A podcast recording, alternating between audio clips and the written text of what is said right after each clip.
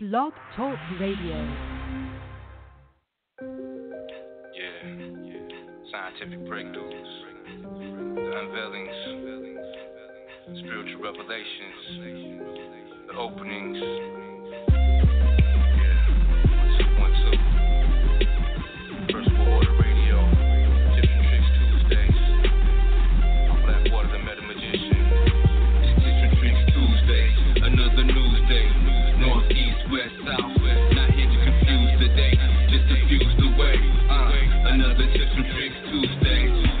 Pig, that's fine. Mm. Hijacking the mind. Aluminum bonds with intelligence. Rewind the message. Merry Christmas. 13 indigenous immigrants. State of the unison. Addressing nothing. Foundations congruent. Level to level. Fuck the embezzlements. Tales from the crypt. Hitting blood rituals. 50 scores flying over California vacation. Flying dragons. Swords and daggers. Lions and tigers. Gotta get my bearings. Or perish. Tap into raw flesh. Vampire. Vegetarian. I'm a malnutrition. Chemically imbalanced. Ethiopian. Inhaling kush. Blue projects get pushed. Move with the bush. Standing on the middle line. No defining. Swirling dervish. In between space and time. Tips and tricks Tuesday. Another news day. North, east, west, south. Not here to confuse the day. Just diffuse the way. Uh, another tips and tricks Tuesday.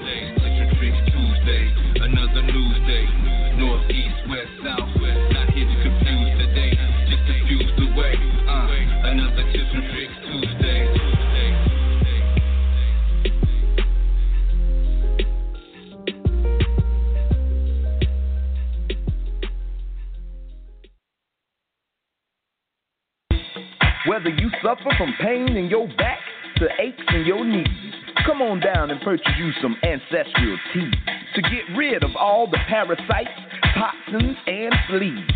Spiritual elevation for cosmic gravitation. So put away the patience, cause there's no time to be wasted. That's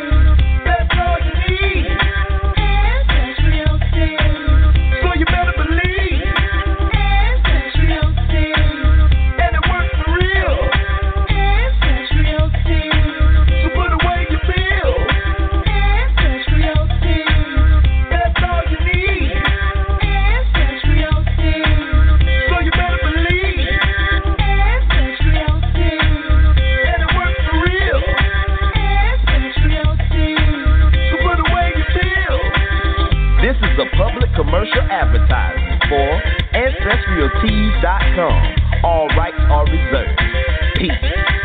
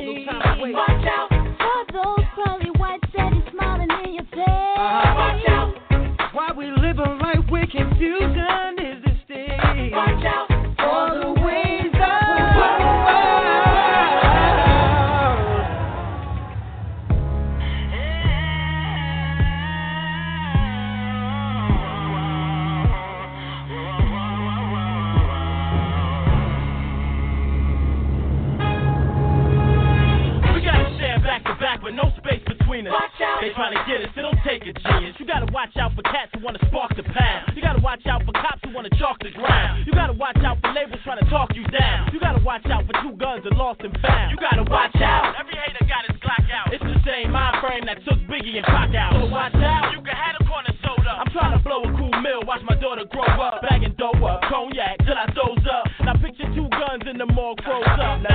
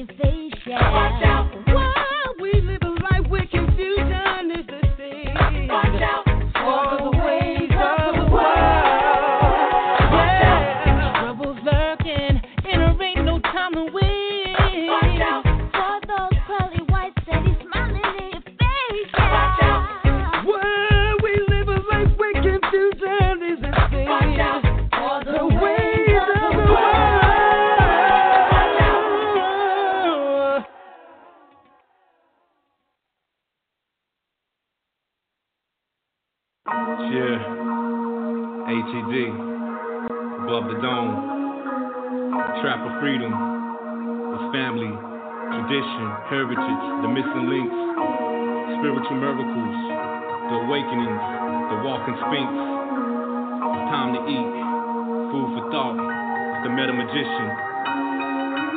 Holy rainwater flows off my altar, channel through the seasons, elevate the reasons. What's the purpose of life to the living, death to the conscious? At the end of days, clash of the titans, zombies running rampant, Christ in the pamper, looking for a lamp, revving at the church, plugging in the amp, rock of the ages, son of the undead, vamping, immortal rage. I bleed red ink on the page, words and truth, no signature, to the blur from invisible literature, sitting at the dock of the bay with Otis, having rituals, turn the lights off, it can get real quick, sir. Melting pot mix, I'm in search for a fix, walking backwards, looking forwards, patiently waiting, don't ignore it, holding two swords like peace signs. Aimed at your board.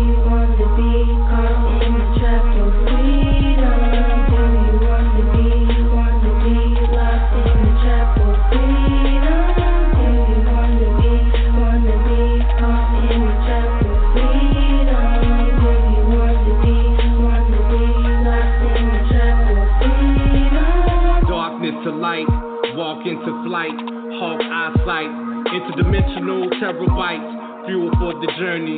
Some lay a fuel for the gurney, colored in the book of law, no need for attorneys. I turn the page, feel the script like a doctor coming out the cage. I'm the lion, fed grain, sticks and stones, no pain, or workers only workers gain, attempting to keep my inner sane with lifestyle changes, highs and mountain plains, seven thoughts. Seven vaults, no faults, who's to blame? It ain't the same, they take your names. I feel the sun, it ain't no fun if the homie can't have none. I see you run like Hussein, like none. It seems frightening, exciting. I go with streaming lightning. I'm the Nickelodeon at night. Yeah,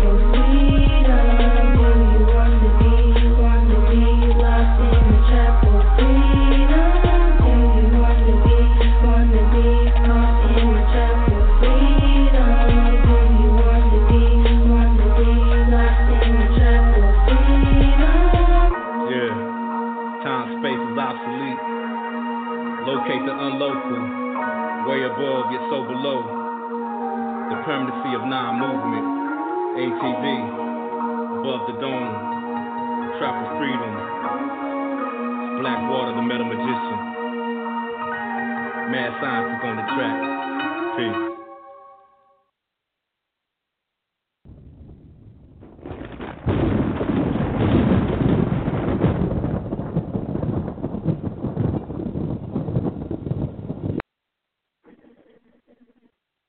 Yep, yep. Yes, peace and blessings is yet another Tips and Tricks Tuesday here on First World Order Radio. To give thanks to those who came before and those who will come after. I say, I say.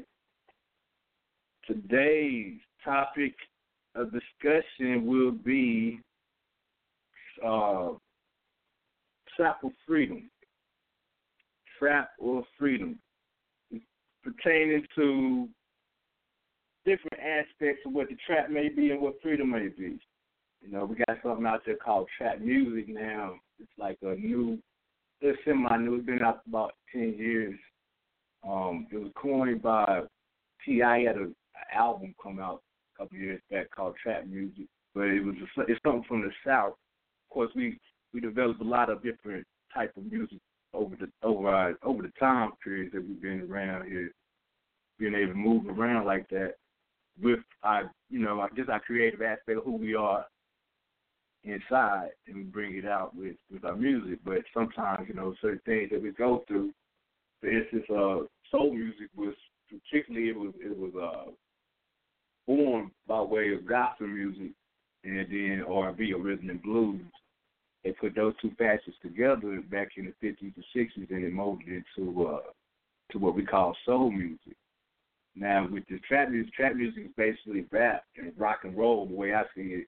Because rock and roll has like very adverse type lyrics, hard hard rock. You know what I'm saying? It can be very detrimental or very derogatory as far as uh, what the lyrics are are consisting of, as far as sex, drugs, uh, you know, uh, mistreatment of, of people, anger, as well as the music in general, how it uh the, the tonality of the music and the tonality or the non-tonality of the vibration being harmonious to physical and as well as the emotions and the mind and spirit.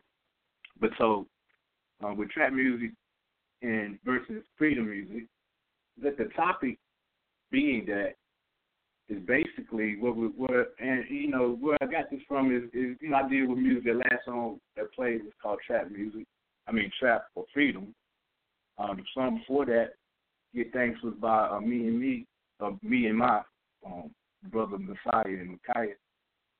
They're gonna be they're gonna be tapping in in a few minutes and and uh, really bring some information to the table that that really it, it revolves around their experience with uh, being caught up in the contractual agreements or the trap on that side, and then also being freed from those uh, type of um, agreements and being able to move with their in their higher state, in their high with their higher awareness and in the conscious with a conscious mind outside of the realms of control through through the mechanisms of what we call um, entertainment. And then also we got another brother coming in, brother uh, Mitch El. He's to bring in the vibration of how how sound and vibration can be utilized properly in commerce to pretty much be more effective to and in order to get certain things done. Now, the brother, I sat on the phone with the brother. The brother, he clears credit. He does, he, you know, child support clears that, taxes and things like that, dealing with finances and whatnot. I've been doing it for 12 years or so, but I sat on the phone with him, and um, as he was doing some things for me, give thanks. Well, we're gonna get into that. Uh, first and foremost, I want, uh, of course, I want to thank the brothers and the sisters, the fam, for coming through um, and participating with us tonight and, and bringing some information beforehand, and um, you know, give thanks. Um, so first and foremost, a couple of tips and tricks. I'm just going to run through a couple of things, not much. I want to get right into it. So, what is trap music? Basically, trap music is uh, is a new genre of music. It's been out for about ten years now, but they use a lot of inside the music is a lot of 808s, a lot of um, snappy snares, you know, like that that finger snap thing that got the triple hi hats, um, got brass, you know, triangles. But basically, the main compo- the main ingredient inside of this, this genre of music is that 808, and it's just this. It, started out with the Roland TR 808 drum machine. Y'all might remember that, but it had it's like a little box. It had uh all these different low end, low vibration basses on it. You know, food. You know what I'm saying? And it uh it it pretty much got um like Waka Flocka, them type of Young Jeezy. Uh, well, you know, they it really came up off that music, and and in their participation with what was going on in their environment, they were able to express um, their life through that, you know, with that low end, that low low frequency or the low vibration of that bass. You know, so also the producer Lil Jon, you know, you know, they he, he that was like his his thing right there was putting them type beats together. You know, that beat Trap of Freedom is somewhat similar to a trap beat, but you know, it has it has pianos in it, which is very good or very beneficial to uh cognition and, and spatial recognition or so somewhat like uh being able to have clear vision or audience. The piano brings about that. Certain music can be positive, certain music can be negative. You know, it's depending on the um the style. It depends on the person too, though. You know, it depends on us and how we discern between what we are bringing into the physical body. All right, so um, tips and tricks for the day. We're going. To, I'm just going to start with uh, entertainment and how the word entertainment going to fuse in with uh, trap of, freedom. we again, when we talk about trap of freedom, we're speaking on both sides of of the of the line. We're talking about the straw man. We're talking about the indigenous being, or the one who has recaptured itself for herself and is now walking in the means of true person, true and true identity, not in the falsehood of in the proper person, not in the falsehood or the disguise of um, um, the straw man. All right, so but entertainment, you break down the word entertainment. So we have in, which means uh, it can mean inside, or it also can mean um, to make weak or feeble. All right. Then we have the word ter, inter, that means three. Okay. And then we have the word well, inside of entertaining, um, tain.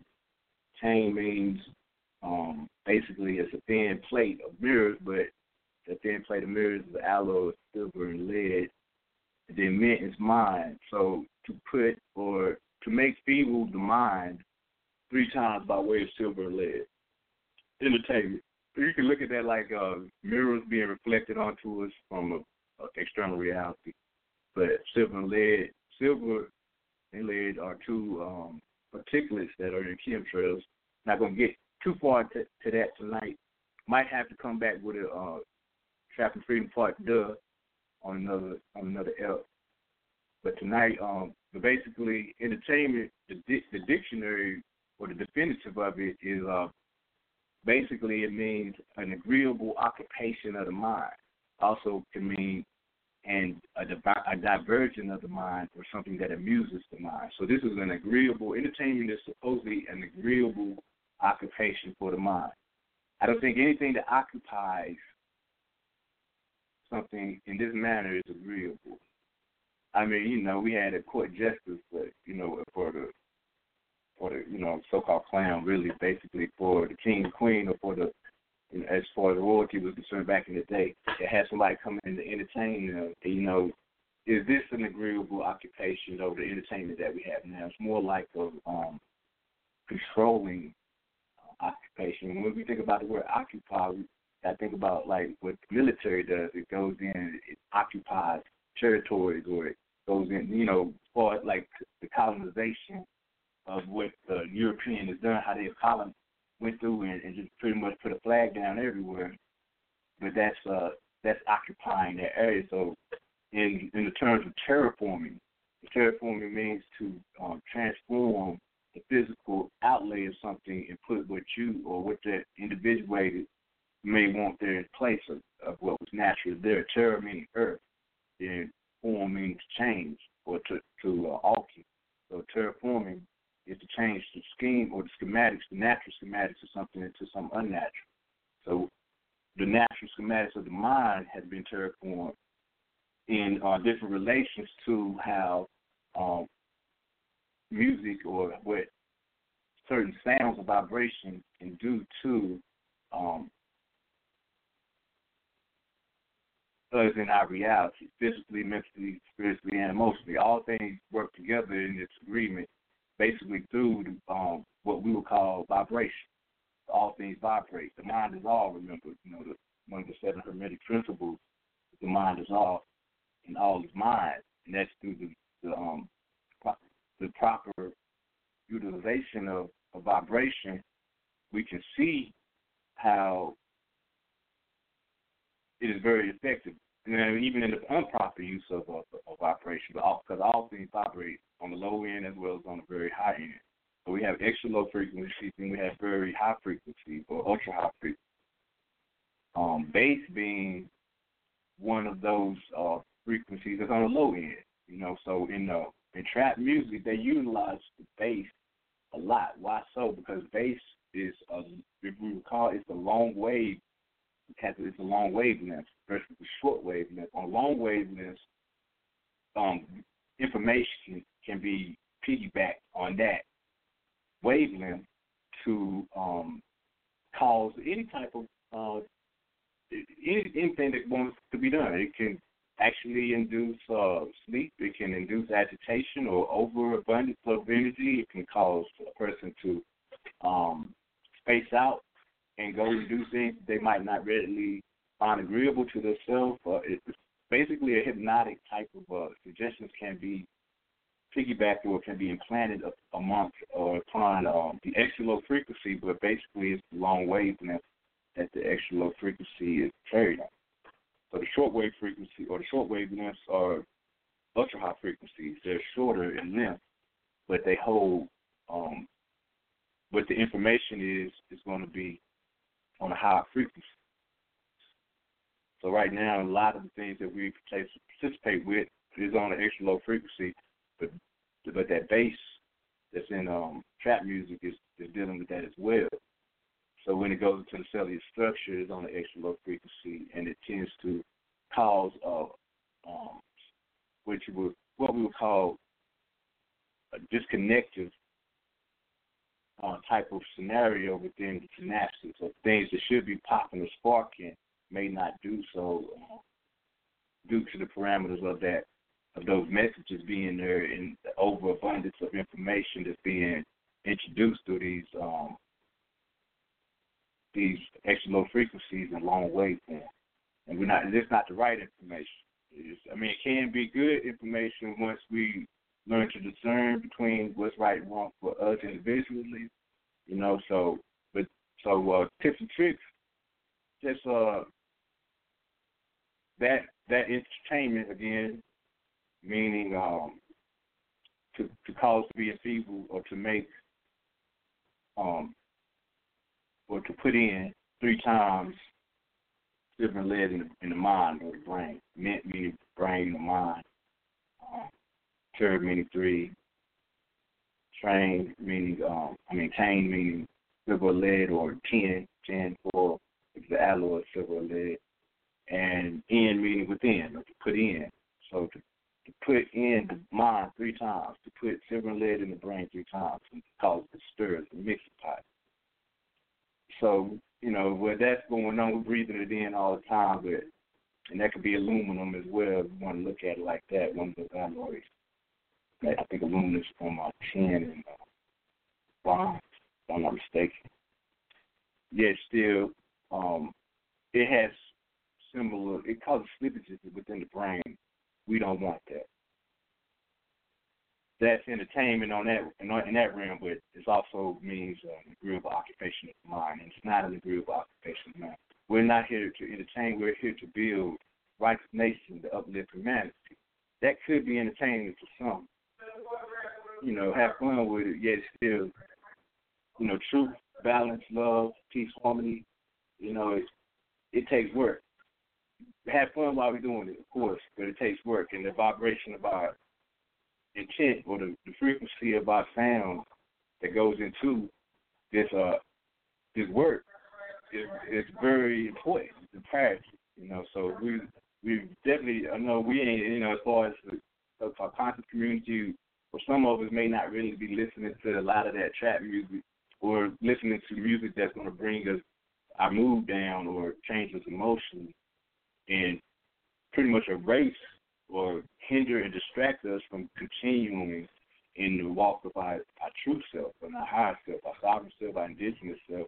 Some things can distract us, you know, and, and cause us to backpedal a little bit. And music being a very prevalent and powerful mechanism that is uh, readily available, we can sing to ourselves, you know, and when we wake up. And, and today's music that we're playing back in our brain or re- repeating to ourselves has a lot of negative or derogatory type of uh, messages that are disrupting uh, our continuity in our uh, journey, on our journey. All right, so trap versus freedom. Trap being the corporation, you know what I'm saying? Freedom being your indigenous self and how we walk, move in commerce with our true in our true status and our true with our true title. And this is a doing, you know. It's not a talk. It's not. It's a knowing and a doing in the movement. And I'm still learning, and I'm still, you know, each day I'm learning. That's why I'm, I'm uh, you know, I give thanks to the, the family, um, Me and Mi coming through, as well as the brother Mitch El coming through.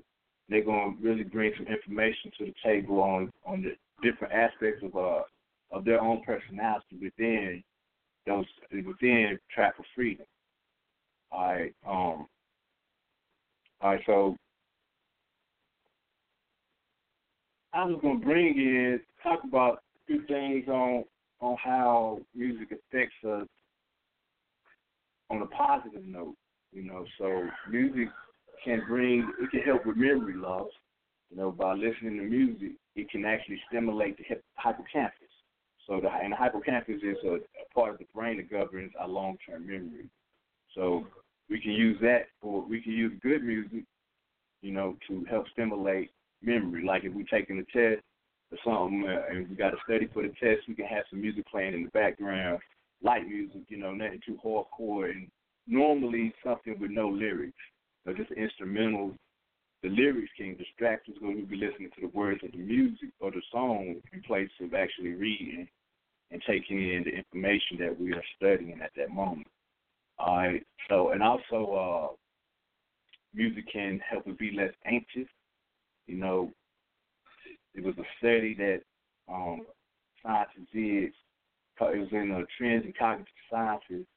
States that people that went through um, this experiment, they let them play music. They let them listen to music before um, a stressful activity in place of taking the anti-anxiety drugs they were normally on, and they found that the level of cortisol was decreased. You know what I'm saying? And cortisol is that is a human hormone that brings on that stress, you know, especially when we're not needing it. So if we're listening to certain type of music that brings on that stress, it can be a mood changing song that changes us emotionally into sadness or something or to happiness. But if it's bringing on a stress that's not needed at that moment, then the cortisol is going to be distributed to the body and then turn to the cell where it's going, it can cause uh, degeneration. You know, you, you can look at our reality right now, especially the younger younger generation. You can see they're not regenerating properly.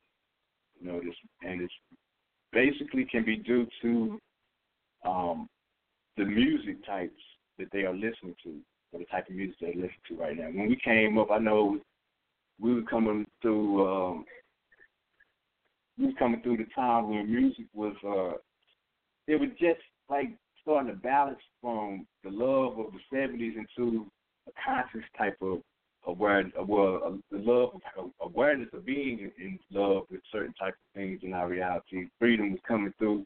Uh, we just got out, as far as uh, the melanated peoples, we just got out the predicament of what we call in civil rights, and we started moving towards uh, human rights, so to speak. But we are still going towards that. But in the 80s and 90s, that consciousness of who we were in a cultural uh, personification versus uh, who we thought we were from uh, the bias of, of uh, the European and, and how their colonialism has uh, taken hold to a lot of the indigenous lands over these past centuries. So we we figuring out who we are now on that side versus the trap. You know what I'm saying? So the freedom, that's what was going on then. Then all of a sudden that trap music came in, which I look at like it, it's the type of per, trap music that has the personality of rock and roll mixed in with hip hop or rap and R and B. You know what I'm saying? So it has that it has that um the means of uh where the personality or what the discussion is in between and then, mixed in with uh the cultural aspect of melanated people in their in our struggle. So we we bringing that that hard type of reality to the music, but yet when it touches the the mind or the um, as the young generation takes it and goes of it, it can uh, be very um, impressionable to them, even if they're not even living that type of lifestyle or in that particular situation. They'll go out and look for it, or they'll try to recreate it because that's what their entertainment or that's what the, the um, populace around them and society has generated for them externally in place of knowing who they are naturally in uh in their own walk, you know what I'm saying? Through parentage, you know, that's who we are here as parents. We are here to teach our children uh, their heritage, their truth, their you know, their background. So when society gives us uh uh, you know, some type of reference point to point us in the direction of who we thinking we are, it's not going to be the complete truth. It's going to be somewhat a half truth. They normally don't even want us to know half the truth, so they give us complete lie. You know, I, I want to bring in some of that what happened the other day, but I'm not even, you know, in Orlando, Florida the other day. You're not even going to go there It's a nice topic. It, ha- it has relation to it because it does have something to do with music. The name of the place is Pulse. And uh, when we're dealing with the physical aspect or the spiritual aspect, we're dealing with pulse rate harmonics. Pulse rate harmonics is the vibration and frequency that everything um, resonates to. We all resonate to some type of pulse rate harmonic. The Earth is uh, at the Schumann resonance, seven point eight. You know, and that that's hertz, seven point eight hertz. So that's a very relaxing and uh, very calming hertz within the brain, and that's the natural biorhythm of the brain as well. That's the om sound, you know, that we that we look for in our meditation to calm us and to bring about certain activities within. All right, but today's music is uh has gone through so many different changes and different um, transformations that and like I said, I, I look at like heavy metal or that hardcore type of rock and roll that's based on uh, sex, drugs, and you know, and different things like suicide. Which suicide has grown, teen suicide has tripled um, within the last 30 years. Casual drug use has tripled. You know, it's like 50 percent in the last four years alone. You know, more younger people, young the young generation has started doing more drugs. But so many drugs out there now. We have the radio and TV to actually influence us to do more drugs. So it's like it's uh, becoming becoming a norm. You know, it, it's not natural. It, it seems to be necessary because it's right there. You know, I ain't gonna front. I just took a sip of some uh, red wine. You know, I ain't ate today. Like talk about some fruit, and I was I I mean, I drink a, a nice little cup of red when I eat a meal. You know, the antioxidants and all that, good for certain things, polyphenols, all that stuff is good. You know, for the body. But I don't. I, now that I'm adult, I don't overindulge in those type things because I, see where it led me back in the day. But these younger, the younger generation, they're going through their experiment, going through their experience. So sometimes they don't know the limit. They just get, they haven't found that threshold in their experience, so they might trip up and you fall back into that trap as they walk through, you know, trying to find freedom. But freedom ain't gonna come in the bottle. It ain't gonna come at the bottom of that bottle. We look for that genie to pop out. We rub it three times and all that, pour some out, but it ain't it ain't nothing at the end of that bottle, but another bottle that we got to bottle try to locate that that freedom. So true freedom comes from knowledge of self. You know, knowledge of self is uh, in particular is knowing that we are already um, free from the jump. Now we do have to go through certain things, experiences, and experiments, so so so to speak, to get to that point. You know what I'm saying? So that's that's um the experience, you know what I mean? That's what we're here for. We've all went through something that has been um that has been somewhat like um you could say steps, you know, on or you know, pegs on that ladder of our elevation. Not, not that low. We can't really look at it like it's bad or, or down on or, you know, look down on certain things that may have occurred. Gotta look at it like it's all growing growing points, you know, inside of our our little thing, you know what I'm saying, our little bubble.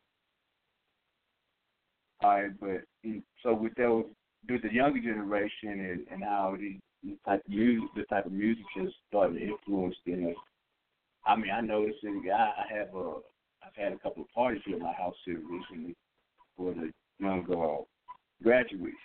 They did a they did a graduation party. My nephews in, in the high school and stuff, so they got a graduation party over there the other night. And they went in, you know, I'm in, I'm back in my room, you know, got the door closed on the computer, but it's it's how full and, and the music that they listen listen to the words I'm like, wow, you know. So I'm gonna, I'm gonna um, locate some of these lyrics real quick. And the brothers sisters, y'all go ahead and type in, man. I'm gonna y'all come on in. I'm want some input from y'all on these lyrics right here. The good brother, um the good brother Mitch El, known as Mel, and the good sister, the fam, me and Ma.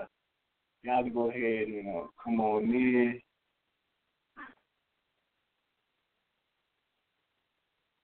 Just press one. There you go. Um,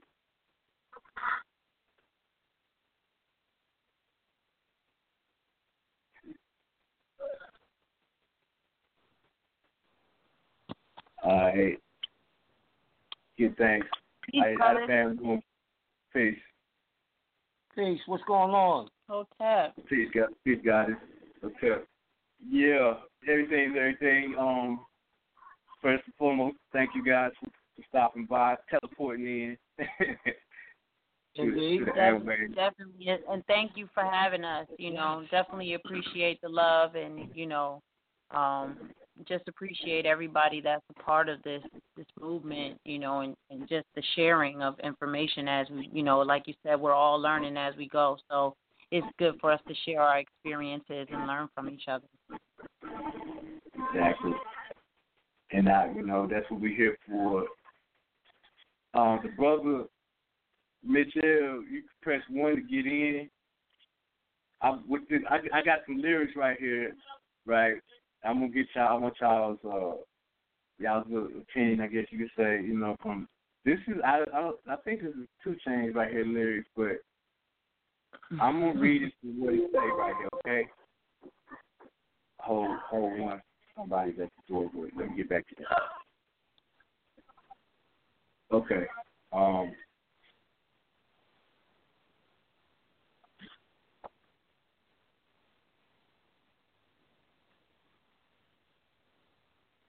hmm, Hold one. Disappeared on. Here we go. Alright. It goes like this. Shorty got some real good um finesse. All right now, I know it's kind of offensive. And if there's any younger ears out there, please plug them. But just say Shorty got some good, real good um, finesse. If that shit stank, then she needs to diminish. No, I'm not a killer, but no finesse. Get fucked, get slugged. Bet you won't even get up. This is this uh two guns in my Adidas. I'm from the A, you would see, plus you niggas can't even see us. Earmuffs from Naaman's Market. Alright. Now two 2 Chainz is an intellectual brother. The, the, the dude ain't dumb. You know. y'all y'all feel me? Indeed. Mm-hmm. I mean, you know, he got he got some sense. He's an older brother too, so he know what he's doing. He's been in the game for a while. Yeah, I mean, I, I can't knock this hustle, you know, or anybody in that matter for doing what they're doing because they got to eat. Yet still, it's a it's a certain way we go about doing things and saying stuff. You know, the trap music is based on the, struggle of, of brothers and sisters in the South at that at that juncture in their life back in the um, you know late nineties or whatnot. So how they uh, you know brought about the expression of uh, their life was through the music, just like all music. You know, it's basically just the expression of one's life and their environment. So we brought that out. Now, I'm just looking at the content of the lyrics, and he said it. I know I'm not a killer, but no punish. Uh, he, you know, he ain't gonna get he ain't gonna get pushed, but get he, the next statement is get F U C K E D get slugged, but you won't even get up because he got two guns and it's Adidas. Now, I I mean, if I'm eight years old, nine, ten, eleven, and I hear that and whatnot, somebody repeating it, I don't really think the brother is doing that. You know, just from the that side of where thought can entrap the mind or things that we see and absorb in or hear, basically because a lot of us are audible. We don't really take in the information as it's being seen as uh, not necessarily, but most of us take in it in the in an audible manner, and we listen to instruction or we Mm-hmm. listen to learn.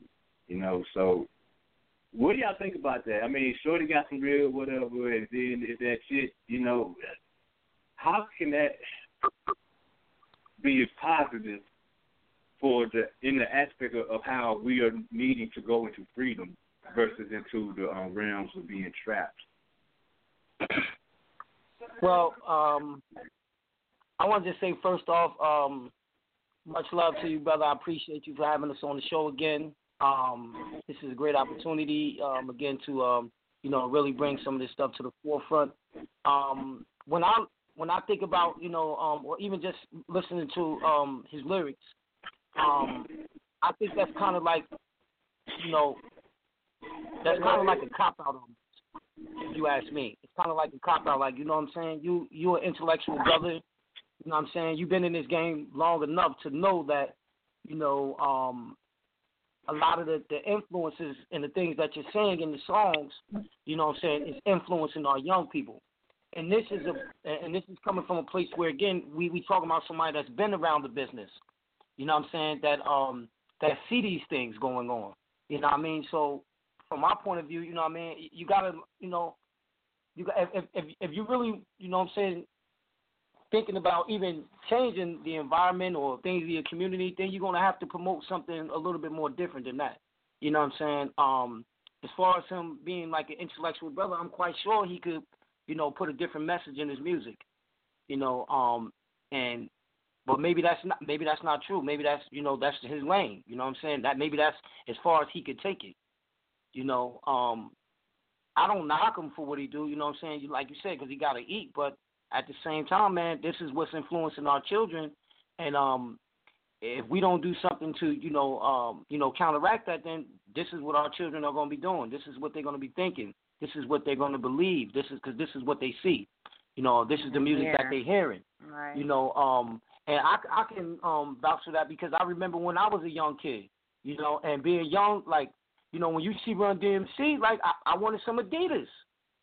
I wanted Adidas. You know what I'm saying? When I'm watching Michael Jackson, I want that jacket. I gotta have Right. the Michael Jackson glove. You know what I'm saying? Like, so these were the things that influence us as children. You know, so nowadays, it's it's it's not so much of the uh uh the positive reinforcement in the music, and if it is, it's not really being played on the um the major radio stations or on the major airwaves. You know what I'm saying? So you, you got to kind of like go digging around to find something that's you know that's kind of like positive or that's conscious. You know, um, I have a lot of respect for artists, and um, no matter who they are, because it, it takes a lot to be able to get in this industry, you know, and um, and do your thing, you know. And I know that some of these artists, you know, like you said, this is not really who they are, you know. But again, when you when you in this business, you have to do what you what you what you signed your on your name on that contract to do. So contractually, you know, I mean, he may want to say something different, but because he was signed to create this kind of music, you know, that's the lane he got to play in. That's the bed he made. You know, so I'm just gonna say, like again, I, I respect for all artists, man, because you know, being an artist it takes a lot of hard work, dedication, and to be willing to, you know, to put everything to the side in order to, you know, be your best. You know, um, one thing for us was that you know we decided that we didn't uh, want to go down that road.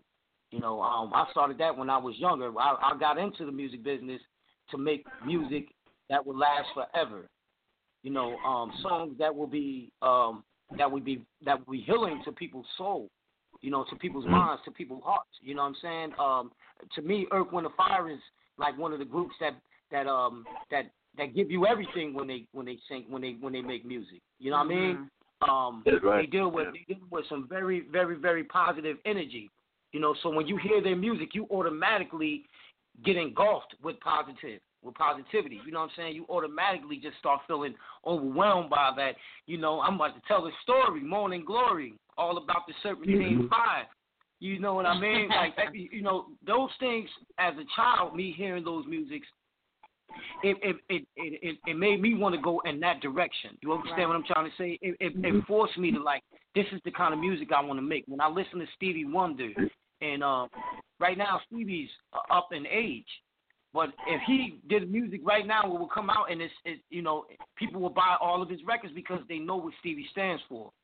You know, they know what he Mhm. stood for. He, he was one of those people that stood up for, for for what was right.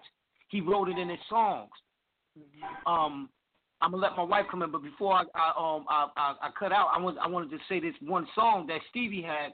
Um, it's it was I, the first time I ever heard it. I watched the movie Bamboozled with um with uh, one of the Wayans brothers, Damon Wayans, and um when they did all the blackface and all of that stuff in the movie, and Stevie, the beginning of the song it starts off by him saying, "In 1492, you came upon the shores for 700 years, educated by the Moors." You know, so Steve was very conscious, very and still very conscious. You know, but these are things that you know m- most people kind of like overlook um when when you talk about Stevie Wonder and you know um Ribbon in the Sky and you know um Mhm. Isn't She Lovely these are songs that you know again live forever Right. they live And forever I, we can turn them on right now and you know what I'm saying it'll it'll just brighten up your whole day versus and, turning and on the- oh, fuck. You speaking on on that with, with Stevie? Um, Sam Cooke is one of the pioneers or innovators of soul music, and the first two lines of "A Change Is Going to Come" is "I was born by the river in a little tent." indeed so it's You already know what I mean? telling you who he is Yes, he's indigenous. You know what I'm saying? I was Indeed. born by the river, and you know, so he went in right Exactly. then. that's right Yes, and, and and Sam that's Cooke also soul music was. And Sam Cooke was also a pioneer, brethren. He was one of the first ones to own his his own music. You know, That's right. um, yep. one of his best friends was uh, Muhammad Ali. You feel what I'm saying? Um, um, Mhm. Malcolm X. These were brothers that you know were you know kind of like in the same circle. Mm-hmm. You know, um, actually Muhammad Ali did a song with Sam Cooke. Oh, It's on the really? Record. I- I- yeah, man. He did a song with him, so you know, like, but these were brothers that at at the time where our people were in that, were coming out of that what we call the chitlin circuit. You know what I'm saying? And and coming into you know the um the consciousness of who we really are, who we are, and what we really stand for. So when we get to like the 70s, the 60s, and the 70s, that's when music was at its peak for me. Like I, you'll never hear music like the 70s again. You know, you'll never get that that many artists, that many people that's incredibly um um talented. You know, we can sit here all night and just go over and go back and forth on the the, the artists um that was from the 60s and the 70s that made a um that made a major impact on the world for what it is right now to this day. In fact, all these young artists can't even make a beat without sampling somebody else stuff from the old days. You're right. You know what I'm saying? We we you, you know, we gotta get back yeah. to we gotta get back to the original. You know what I'm saying? We gotta get back to that. You know what I'm saying? Um yeah man, I you know, I got a lot of respect for the artists that's out and doing what they do. And just like you said, you know, um they made that that contract to, you know, um um occupy that space. You know what I mean? For that that space to be occupied for them, you know, to to occupy that mentality. You know what I'm saying? Or their mental um uh, brain. You know what I'm saying? Where now you you you be everybody's being influenced by what you're saying.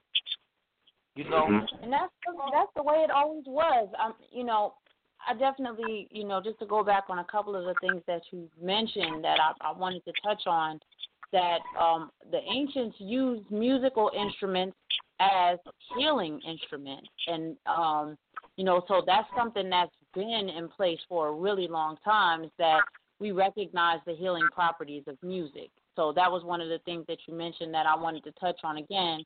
Um, we also have always used music and lyric and rhyme and melody and tone and all of these things as teaching mechanisms Mm-hmm. um, for the purpose of uh, memorization and things like that. When you, when you spoke about the um, hippocampus in the, in the brain and the long term memory, and this is the reason why you can hear a song and remember, oh man, I was seven years old when this, I heard this song, and you know we was at the cookout and this happened, and oh my mother gave me a great big hug, and you could just feel everything and, and and be transported back to a different place in time just by hearing a couple of chords play.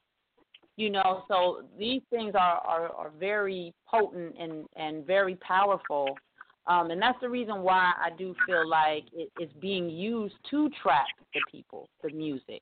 So when we say trap music um there's usually some level of physical correspondence for something that's much more profound.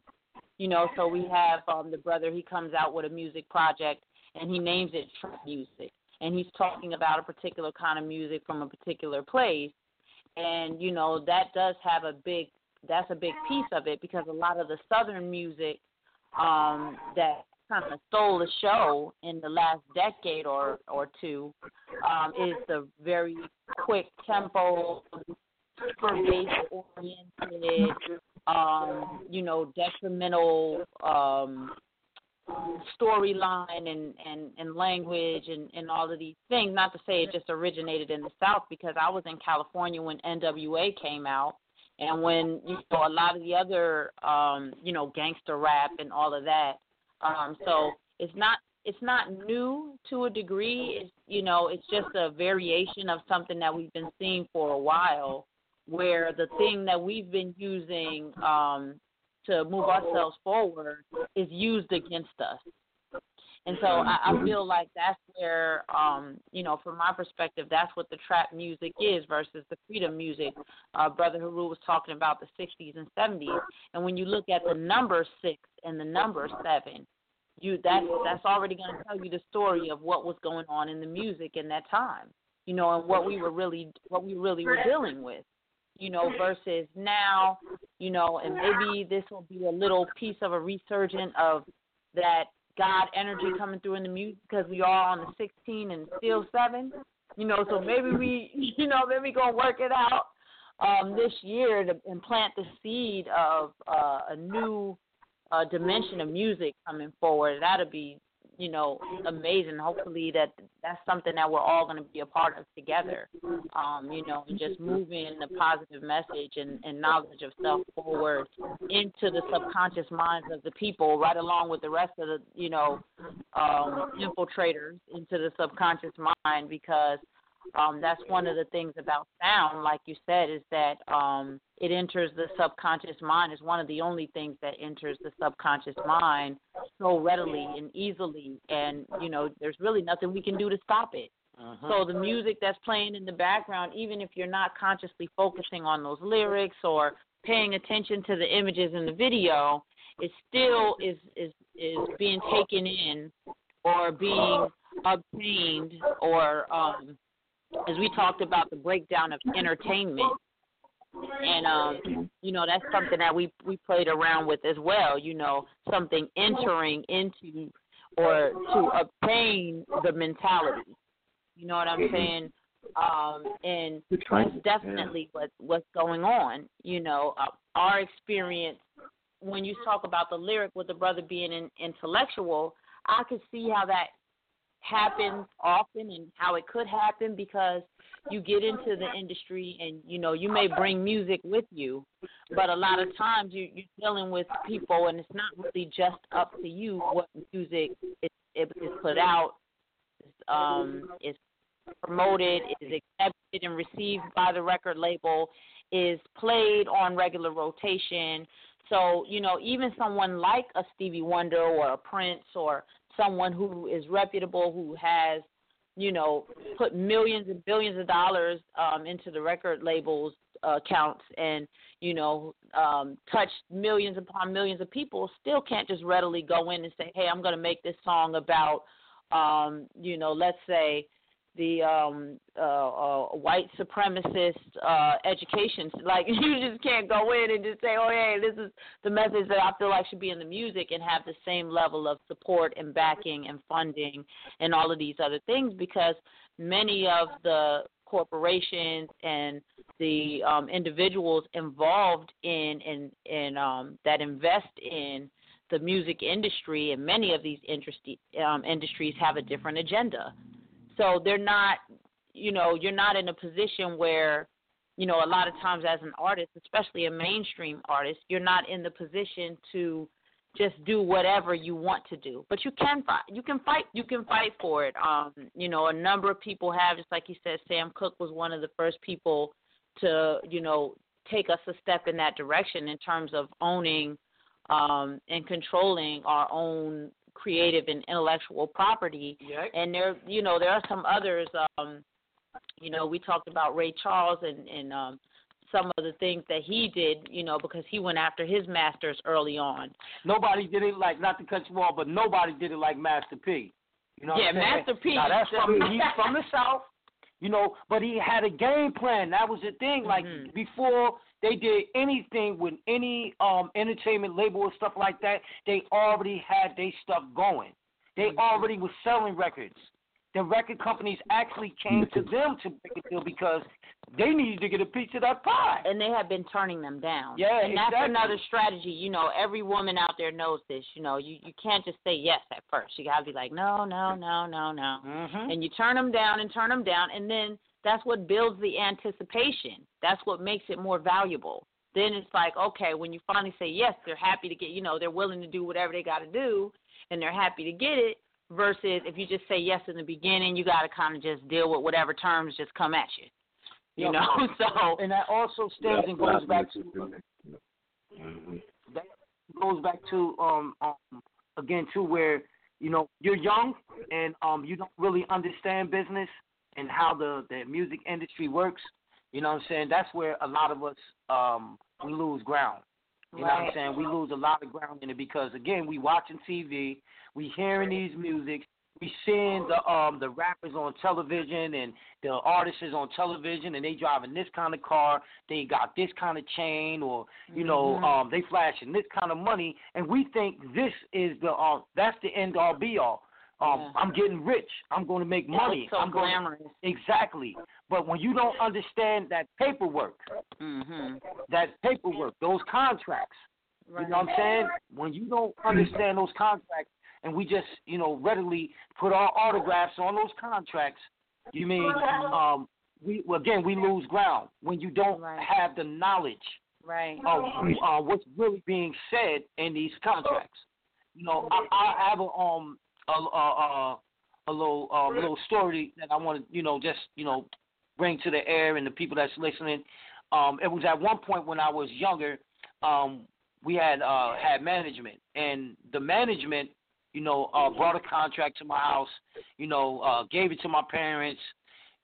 Told my parents this dream, you know what I'm saying? They had all kind of gifts for me and sneakers and all of this stuff, and you know, yeah, we gonna, you know, we gonna get him right. He gonna, we gonna make these records. He gonna, y'all gonna be rich. Everybody gonna be good, you know. And my, you know, being honest, my parents weren't um all that, you know, um they weren't all that wise when it came to contracts and things of that nature. Most people are Um, not knowledgeable about contracts and that. my parents also too, you know what I'm saying, they um they weren't. I'll just be honest, they wasn't in their right mind. You know, when you on drugs and alcohol, like you you can't you can't think straight. You know, so that's where they were. And, you know, it was like, okay, let's just sign the paper. So they kinda like signed the um signed me over to the management and then I was able to actually sign a contract with my management. When I signed that contract, some years later I found out that I had gave up my publishing and my production. So management, Mm. Wow. This- To manage. not to a label, Mm. not to a label, not to record execs, not to a um, a major company. But I gave up my publishing, which is my writing and um um, um my melodies and all those things, and my production, whatever we was producing, whatever we was making, they had ownership of it. Mhm. And I didn't know that when I was a child. And I thought that I actually worked for my management. I thought I worked for them and not knowing that they worked for me, that I could fire them at any time. You know? But that's that comes from again not being knowledgeable of the business. Right. So when um, you know, after, you know, a few things happen and, you know, you start seeing money's getting missing and, you know, um um, people singing your songs and stuff like that. You're like, why? What's going on? Then your managers driving BMWs and and Mercedes and things like that, and we still walking and catching buses at the time. you know, so that's when it started to hit me like something is wrong. Right. You know, um, regular friends in the neighborhood like, yo, y'all getting jerked. They dicking y'all. Y'all, something is happening, yo, because y'all should be getting money while they got cars and y'all don't. You know, so those questions started to arise, and then you know, you know, one book led to another. You go get a book on management, see what management supposed to do, how they work for you. You know, um, you start learning more about contracts and things of that nature. So, I, I would definitely say for anybody that would like to, you know, you know, pursue a career and get in the industry or the entertainment field, you know, uh, get a, uh, take the opportunity or the time to, you know, um, learn about the business and how the business can best support you, your ideas, your artistry, and where you want to go. and learn how to protect yourself. It's it's very important. I- I mean, you know, I think the uh, the brother Haru's story, you know, it it definitely strikes a chord with me because I have a similar story. I started as a young artist, and so I fell into a lot of the same types of situations. But um, I'm sure it strikes a chord with a lot of people, and not just in terms of music, but just overall. Like these are seem to be the stages that we go through. First, you're young and and ignorant, not in a bad sense, but ignorant just in the sense of not knowing how things work, not knowing what's going on around you, and you know a little bit naive um to think that everything you know everybody's on the up and up everything is straightforward and you know you could just quickly and easily just sign something and everything will be fine um not really knowing how things function for real. And you know at a certain point you know we all get different wake up calls you know we all um wake up at different times Mm-hmm. you know what I'm saying? But then once you get a little inkling of a clue that maybe something isn't right, the next phase is the research phase. Now you start learning things. You start asking questions. You start reading. You pull the contracts out and start reading it. and you're like, what did I sign myself up You know, here, let me let me look into this a little deeper. You start asking around and talking to other professionals and start, you know, you know, you start to, you know, the wheels start turning. Eventually, you get yourself to a place where you you no longer are willing to um, basically enter into any contract or any contractual agreement with anyone or any agency or entity or um, or uh, corporation without thoroughly investigating that entity and then what type of terms or what type of agreement they're interested in um, establishing with you um, prior to agreeing to anything or even agreeing to be involved or affiliated with anyone. And um, it's a similar, you know, we have a similar story, you know, just as far as coming into awareness about um, the straw man situation and moving ourselves in the direction of uh, researching and gaining awareness and you know learning how to start to navigate our way through that process Mhm. well. I mean, Mhm. it's a similar thing. Then you got to go through a, a period of research, and then at a certain point in time, I mean, even though the learning is not over and you're still researching, you got to jump out there. Now you got to start writing some contracts up or start negotiating back and forth, Mhm. and um, you know, and so that's something that we had to do at a time, you know, until the point where we had to start drafting, you know, contracts and, and creating writs and affidavits and different things to to navigate through the landscape of commerce because commerce is about agreements and exchange. Mm. And you don't realize what all of that is about just as a young person being sold all of the images and you know, all the glamorous life and success and or even in terms of the straw man, you know, get a mortgage, go to school, do all of these things and enter into all of these agreements. You know, not necessarily knowing what and how you're being bound, you know, who you're being bound to, what what type of um of um you know, bonding is is being practiced. You know, uh when dealing with the straw man, you know, and having to move out of that, we had a phase of educating ourselves, but we really learned once we had to get out and speak on behalf of ourselves and speak to people about what things meant and why we were making those statements and assertions and you know what that meant. Um, it, it's it's definitely more to it than Yeah. just you know finding a template online and signing your name and filing something over here or you know seeing what someone else did and, and duplicating the the uh, process because you have to understand what you're moving yourself through.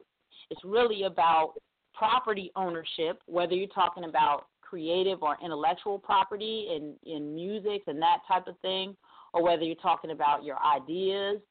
Um, you know, a lot of very um, inventive, melanated people, people with, um, you know, very talented. There's a lot that we have, and it's been stolen from us a lot of times because we don't understand commerce and how it functions.